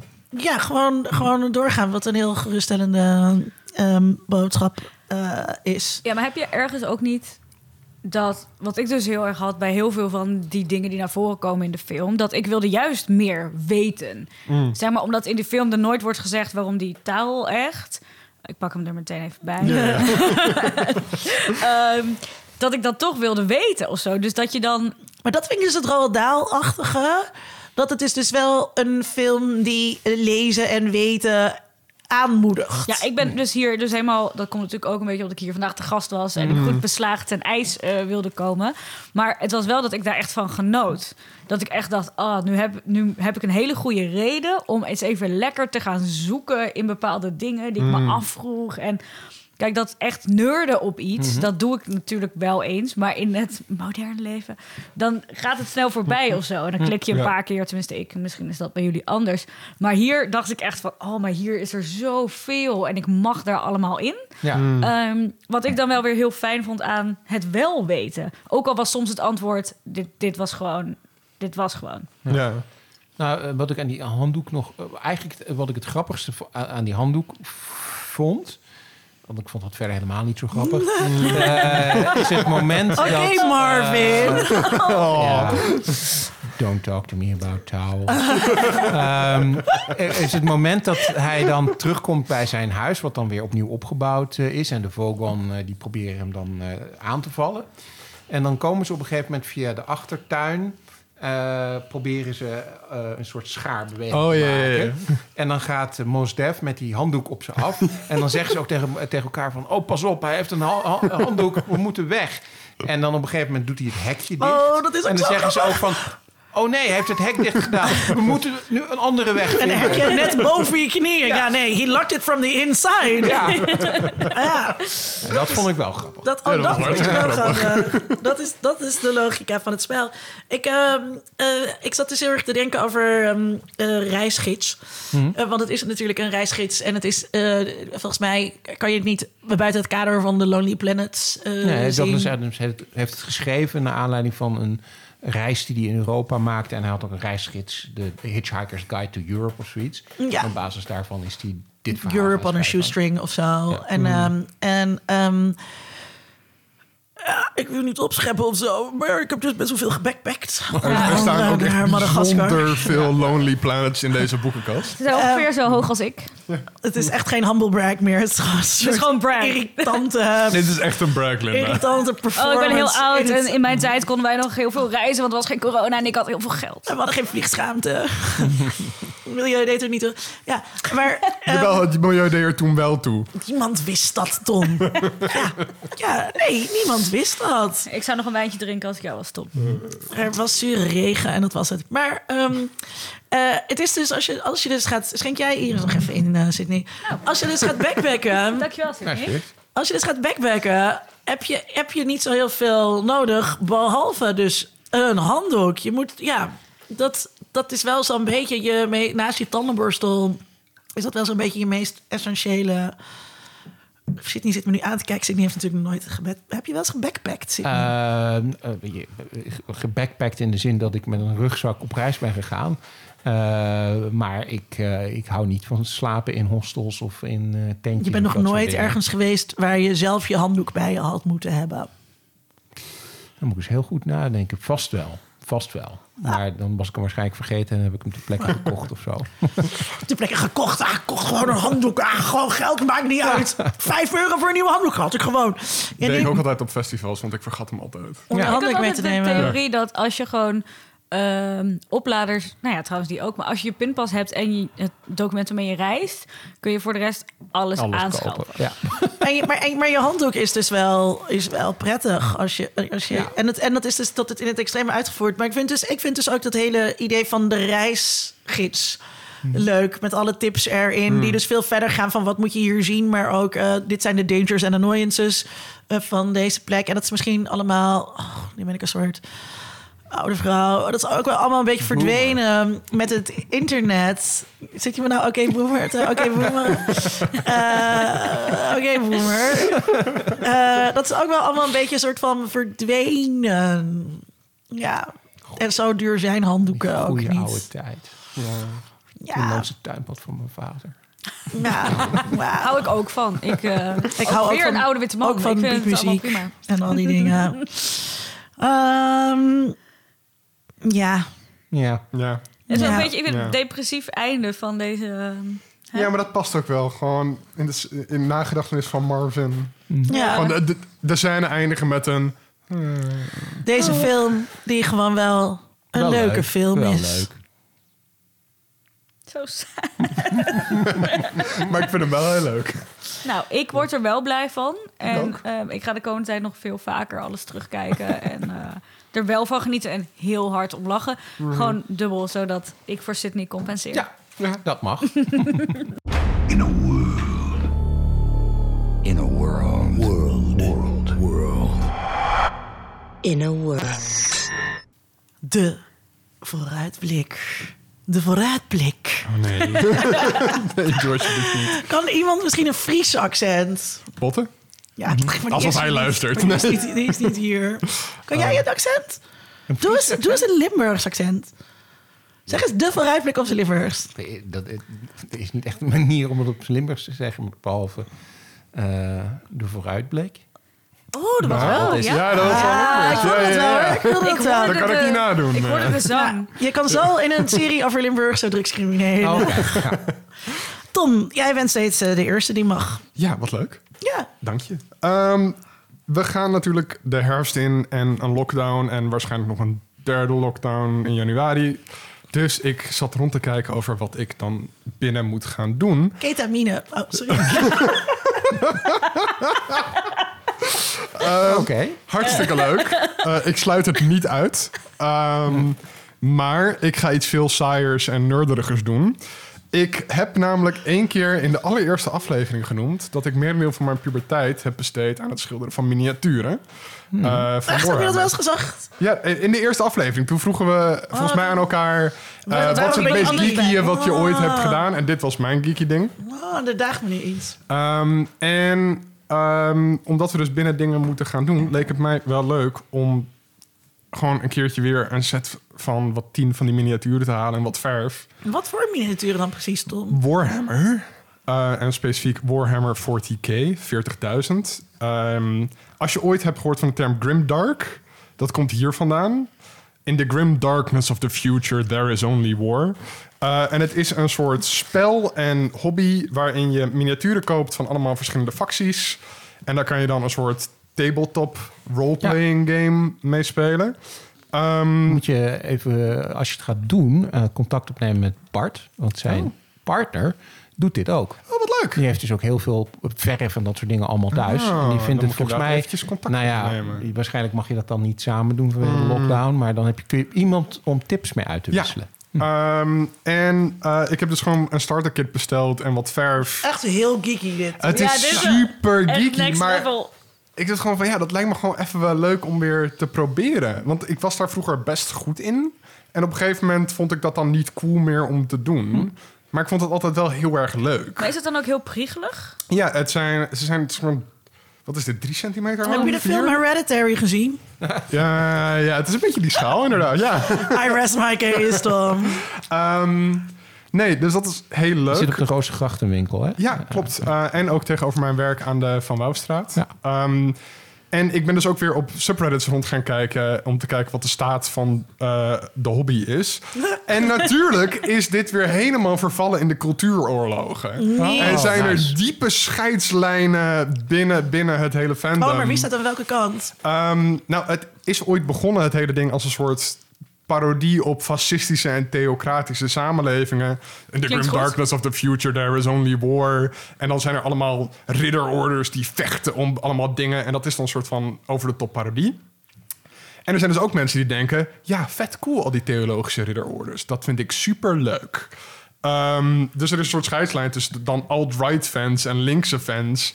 En een van de spellen binnen eh, de hobby heet Age of Sigmar. En dan heb je een subreddit die heet Sigmarxism. En daar zitten dan de leftist binnen de Reddit. Oh my god. Eh, het is zo vermoeiend. En ik wil gewoon miniaturen schilderen, jongen. Dit is escapisme. Nee, jij wil ook een kant kiezen in deze Ja, ik zit op de subreddit Sigmarxism, oké. Tuurlijk zit je daar. Je houdt ons niet voor de gek. Nee, oké. Ehm, maar ja, daar heb ik dus gewoon heel erg zin in. Dat Ik lijkt heb echt een, super een, paintbrush staan nog. Dus als je Nee, ik, ik, heb, ik heb eh, alles oh, nu zelf weer eh, in huis gehaald. Ehm, Dan zie ik jullie samen verven. ah. Nou ja, volgens mij tot nu toe in lockdown mag je altijd nog mensen op bezoek hebben op afstand. Dus ik zie helemaal mogelijkheden. Ja, iemand aan één kant van de tafel, iemand aan de andere kant. Lekker priegelen met Iemand percelen. heeft de perscoach goed gevolgd. Ja. Sydney, kan je dit outgeeken? Eh, had je maar één, één ding? Ehm, oh, er komen trouwens ook eh, allemaal oude films weer in de bios. Ehm, dus The Shining komt dit weekend weer uit. Eh, en daar ga ik natuurlijk heen, want het is The Shining in de bioscoop. Waar? Eh, overal. Echt? Hoe is dat dan? Is het Het- het-? Gewoon een, eh, 40 jaar geleden of zo dat hij Oh. uitkwam. Volgens mij was dat het idee. Dat is een re-release. En ook Total Recall. Die komt ook weer opnieuw uit in alle bioscopen. Ehm, dus daar ga ik allebei heen, want er komen geen nieuwe films. En dit zijn Ik hele goede echt- films. Ik heb, ik heb eh, alle twee heb ik eh, pas geleden nog gezien. Maar ik zou denk ik The Shining wel weer in de bioscoop willen zien. Omdat dat wel echt een film is die ook heel goed is om te kijken... zonder dat je de hele tijd op je telefoon kunt Ja. zitten... of jezelf kunt afleiden voor hoe eng het is. Zal ik iets Ja. erg zeggen? Je hebt er nog nooit gezien. Oh, dan niet- moet is je dan moet je naar de zeker bios. gaan Is. Ja. is niet erger... Ik, we kunnen samen naar de bios. Ik wil best met jou samen The Shining zien. Eh, maar dat is niet erger dan dat Sydney de Galaxy nooit heeft gezien. Ja, ik blijf dit nog steeds... zijn, eh, seriously, dat blijft de grootste shock van het jaar. Heb je dat aangeschreven, opgeschreven voor de aantekeningen? Grootste shock van het jaar. Grootste shock van het jaar. na oké. na, na COVID Ehm, of... Nou, Ongeveer even groot. Het voordeel van die, van die re-releases eh, is dat ze de films vaak in 4K uitbrengen. Dus Ja. dat eh, gewoon de beeldkwaliteit ook heel goed is. En de Dus ik wil ook echt gewoon in de grote zaal in AI Ja. wil ik ze gaan zien. Ja, Eh, en zeker bij The Shining, Ja. eh, Total Recall overigens op zich ook. Alleen bij Total Recall ben ik een beetje bang dat de special effects wat door de 4K juist wat tegen zullen vallen. ja, dus die ga ik ook gewoon lekker in een klein zaaltje ergens in een crappy bioscoopje kijken. Maar, maar The Shining wel en dat geluid zeker ook erbij. Ehm, en ja, dan, dan mag ik dus. Hè. Ehm, eens even kijken. Ik heb eh, een paar dingen waar ik naar uitkijk. Eh, in dit geval allebei boeken. Het eerste is eh, de Star Wars Archives episodes 1 to 3. Ehm, of 1 tot en met 3, hoe je het wil eh, noemen. Van Taschen. Eh, zij hebben eh, twee jaar geleden de Star Wars Archives eh, eh, 4 tot en met 6 uitgebracht. Een heel groot boek. Van die, van, die, van die hele grote, dure boeken die ze af en toe eh, Die, maken. waar jouw hele kast mee vol staat. Precies, nou ja, dit was er ook zo eentje, 150 euro of zo, echt veel te Mhm. duur. Maar heel mooi. Eh, en ze hebben nu besloten om dat dus voor episodes 1 tot, tot, tot 3 ook eh, te doen. En eh, dat boek komt, als het goed is, deze maand eh, uit. Hmm. Of dat ook helemaal gaat gebeuren vanwege alle lockdown-vertragingen, weet ik niet. Maar in principe, eh, dit jaar komt dat eh, uit. Dus daar ben ik wel benieuwd naar. Want naast eh, eh, episodes 1 to 3 hebben ze er ook de ehm, eh, eh, nieuwe versies van de oude films in gestopt. Dus de, de nieuwe, nieuwe computer geanimeerde Jabba the Hutt en zo. Dat ook Oh, al in. op die manier. hele al- alle digitale dingen. Ja. restauraties en Ja. dat soort dingen. Ja. Dus eh, da- daar ben ik benieuwd naar. En de schrijver, Paul eh, Duncan, die schrijft op zich heel eh, prima het verhaal. Er zitten soms zelfs nog dingen bij die je niet, niet wist. Dus ook daar ben ik benieuwd naar. En het tweede is ook een boek, namelijk Troy, The Siege of Troy Retold, van Stephen Fry. En eh, Stephen Fry eh, heeft eerder eh, twee boeken oh, dat zag ik ook ergens. gemaakt. Eh, ja, en dat is net, net uit. Het boek is net uit. Hij heeft eerder eh, boeken gemaakt, eh, eh, die heten Myths and Heroes, waarin hij de Griekse mythe eigenlijk hervertelt, of de Griekse heldenzagen hervertelt. Nou, dat doet hij gewoon op een grap. Als je Stephen Fry kent, nou, dan weet je dat hij dat op een grappige manier eh, kan Ja, Zoals de ik ben voice-over. begonnen. Het staat daar in de kast, mythos. Maar ik vond het toch... eh, ja, ja, Komt, ja, maar- komt misschien door de vertaling, zou kunnen, maar Nee, het is wel ik echt heb het in het Engels. Eh, Oké.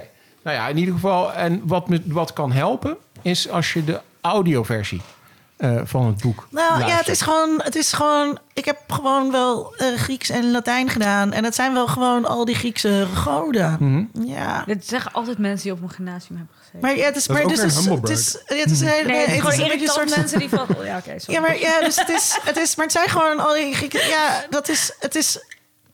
Ik vind niet dat hij het extra sappig of extra grappig of wat dan ook maakt. Het zijn gewoon de verhalen van die Griekse goden. Nou, hij doet dat wel op een humoristische eh, manier, vind ik. Eh, niet grappiger of ongrappiger dan mijn docent antieke cultuur. Eh, nou, dan was dat waarschijnlijk een hele knappe docent. Eh, maar Stephen Fry doet dat op een hele eh, grappige manier. En als je dus de luisterboeken, eh, maar überhaupt alle boeken van Stephen Fry, kan ik je aanraden om die als luisterboek eh, eh, te, te downloaden. Zelfs Harry Potter. Eh, dan krijg je eh, ook nog een keer dat hij stemmetjes doet en zo. En, en allemaal extra grapjes die, die je misschien wat minder hebt als je het leest.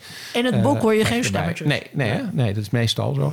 Ehm, dus eh, daar ben ik benieuwd naar. Het eh, boek is al uit, eh, maar de audioversie komt later deze maand eh, uit. Dus daar ben ik eh, benieuwd naar. En dat ga ik dan. eh, ik heb hem al gepre-orderd, dus die komt vanzelf in mijn App.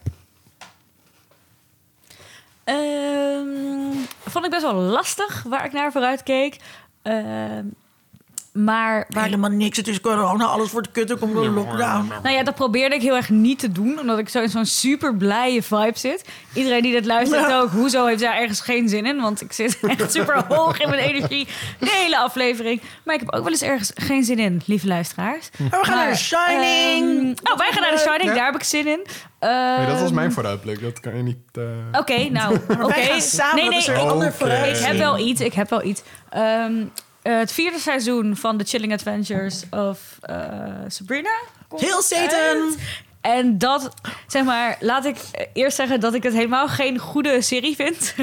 het is echt ehm, helemaal niet goed, maar ik geniet er echt met volle teugen van. Ik ben er dus aan begonnen samen met mijn vriend, die na de laatste aflevering zei, het eerste seizoen, sorry, ik kan hier niet verder naar kijken. En ik zei, dat begrijp ik, maar ik ga door. En toen ben ik eh, stevig eh, doorgegaan met alles. En ik heb heel vaak eh, mensen een bericht gestuurd van... nou, dit kan Mij. toch niet? Ja, jij ook, maar echt veel, ja. Maar dit kan niet, wat is dit voor belachelijk iets? Die wokeness ligt er veel te dik bovenop.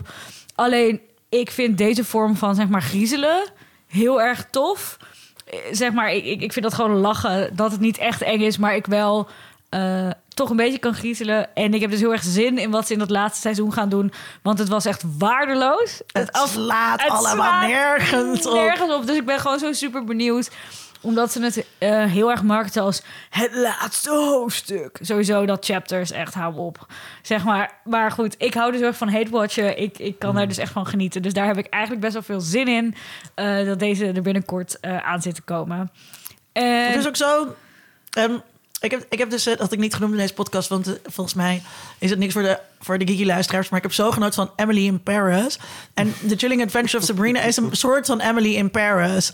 Dus eh, Sabrina heeft ook de hele tijd eenzelfde soort pakjes aan. Weet je wel, de hele tijd heel erg gewoon ontwerpers, pakjes. En dan beleeft ze echt totaal stupide avonturen die nergens op slaan.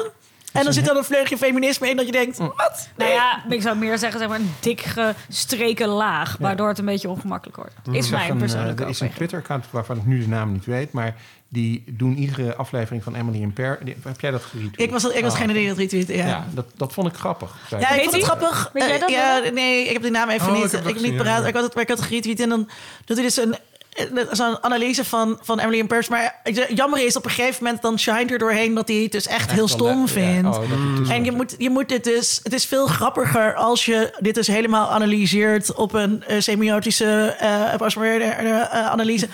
Eh, als je het wel leuk vindt. Want dan... En dat heb ik dus bij, bij Sabrina ook. Je kan het dus een soort van haat kijken of heel stom vinden... en ondertussen er toch heel erg van genieten. Maar ja, dat, dat is wel iets anders. Dat vond ik uiteindelijk jammer. Ik kan wel, eh, ik kan wel opzoeken en dan zet ik het in de show notes. Als je even een aantekening maakt... dat ik moet terugzoeken wie die gast was. En ik heb nog iets waar ik vooral ook heel benieuwd naar ben. Is ook Netflix. Eh, dat is eh, de nieuwe musical van Dolly Parton. Oh. De- die uit gaat komen. Dat is een kerst... Zeg maar, het is een Christmas Carol, maar dan Dolly Parton. Oh, nu al zin in Eh, kerst. variant. En sowieso, ik heb dus ook het ding... Ik vind kerst zelf heel stom, maar alles eromheen draagt me weg. Ik vind het echt geweldig. Kerstliedjes, I love it. Ja, en dan is het ook nog eens eh, ehm, dat, mijn, dat ik hou heel erg van ehm, Charles Dickens, het, het hele Christmas Carol en het hele Scrooge-verhaal. Vond ik vroeger eh, de Disney-versie leuk. Ik vind de Muppet-versie echt geweldig. Mijn vriend ook. Dat kijken we elk jaar. En dan is dit is dus een variant daarop, eh, voor wat ik nu heb gezien. Maar dan met Dolly Parton erin. En met allemaal liedjes van haar. En het moet ook een beetje kiets zijn. En het moet over de top zijn. Maar daar heb ik dus eigenlijk wel ook heel veel zin in. Ik ben heel erg benieuwd of ik het net zo leuk vind als dat ik eh, vond toen ik de, de, de, de trailers zag. Dus ja, daar kijk ik ook wel eh, naar vooruit. Goeie. Eh, ik kijk uit. eh, ik, eh, ik verbaas me dat jullie het niet hadden gezegd, maar dan ligt hij er voor mij nog lekker. Eh, eh, The Mandalorian. Ja, ik wilde net zeggen, waarom heeft niemand hier nog op vooruit gekeken? Niemand toch nog? We hebben het wel over Volgens trailers wel gehad. over de Armin, volgens mij in de aflevering over Ja. de Big Lebowski heeft er iets over gezegd, maar wij zelf onderling niet. Maar jongens, hij komt deze week uit. Ik heb er vet veel zin in. Maar jongens, hij komt deze week uit. Ik heb er vet ook veel zin in. Ik eh, mocht voor de Vierkante Ogen Show... hadden ze me zelfs gevraagd... spreek even in waarom je er zoveel zin in hebt. En eh, dus dat kan ik hier nog wel herhalen. Ik heb heel veel... Wat me echt heel fijn lijkt... is dat we als we wat standalone afleveringen krijgen... waarin Mendo gewoon ehm, een avontuur beleeft in zo'n aflevering... en dat er natuurlijk ook een overarching ehm, verhaal is... hoe het nou verder moet met Baby Yoda. En vooral komen we meer te weten over wie de Mandalorians nou precies zijn... en hoe dat zit. En is Mando eigenlijk knap... Ja, dat zijn vragen die mij s'nachts eh bezig, Bezighouden. En ik heb, ik, heb er echt, ik heb er echt heel veel eh, zin in. Ik denk dat we, eh, wat we vorige keer zeiden over de Mandalorian, dat we, we hadden de Mandalorian nodig omdat eh, de vorige Star Wars eh, trilogie best wel fucked up was. En dit was onze eh, salvation, zeg maar. En nu hebben we natuurlijk de Mandalorian nodig vanwege corona. Ja. En ik hoop dat dit mij elke week een beetje salvation gaat brengen. Moeten we het hier dan niet een keertje over gaan hebben als het seizoen is afgelopen Ja, na zeker. de winterstop en zo? Nou, dat lijkt me dat dat prima als, eh, als het thema na de winterstop kan. Ja, want het loopt zouden we het eigenlijk door. over Dune hebben.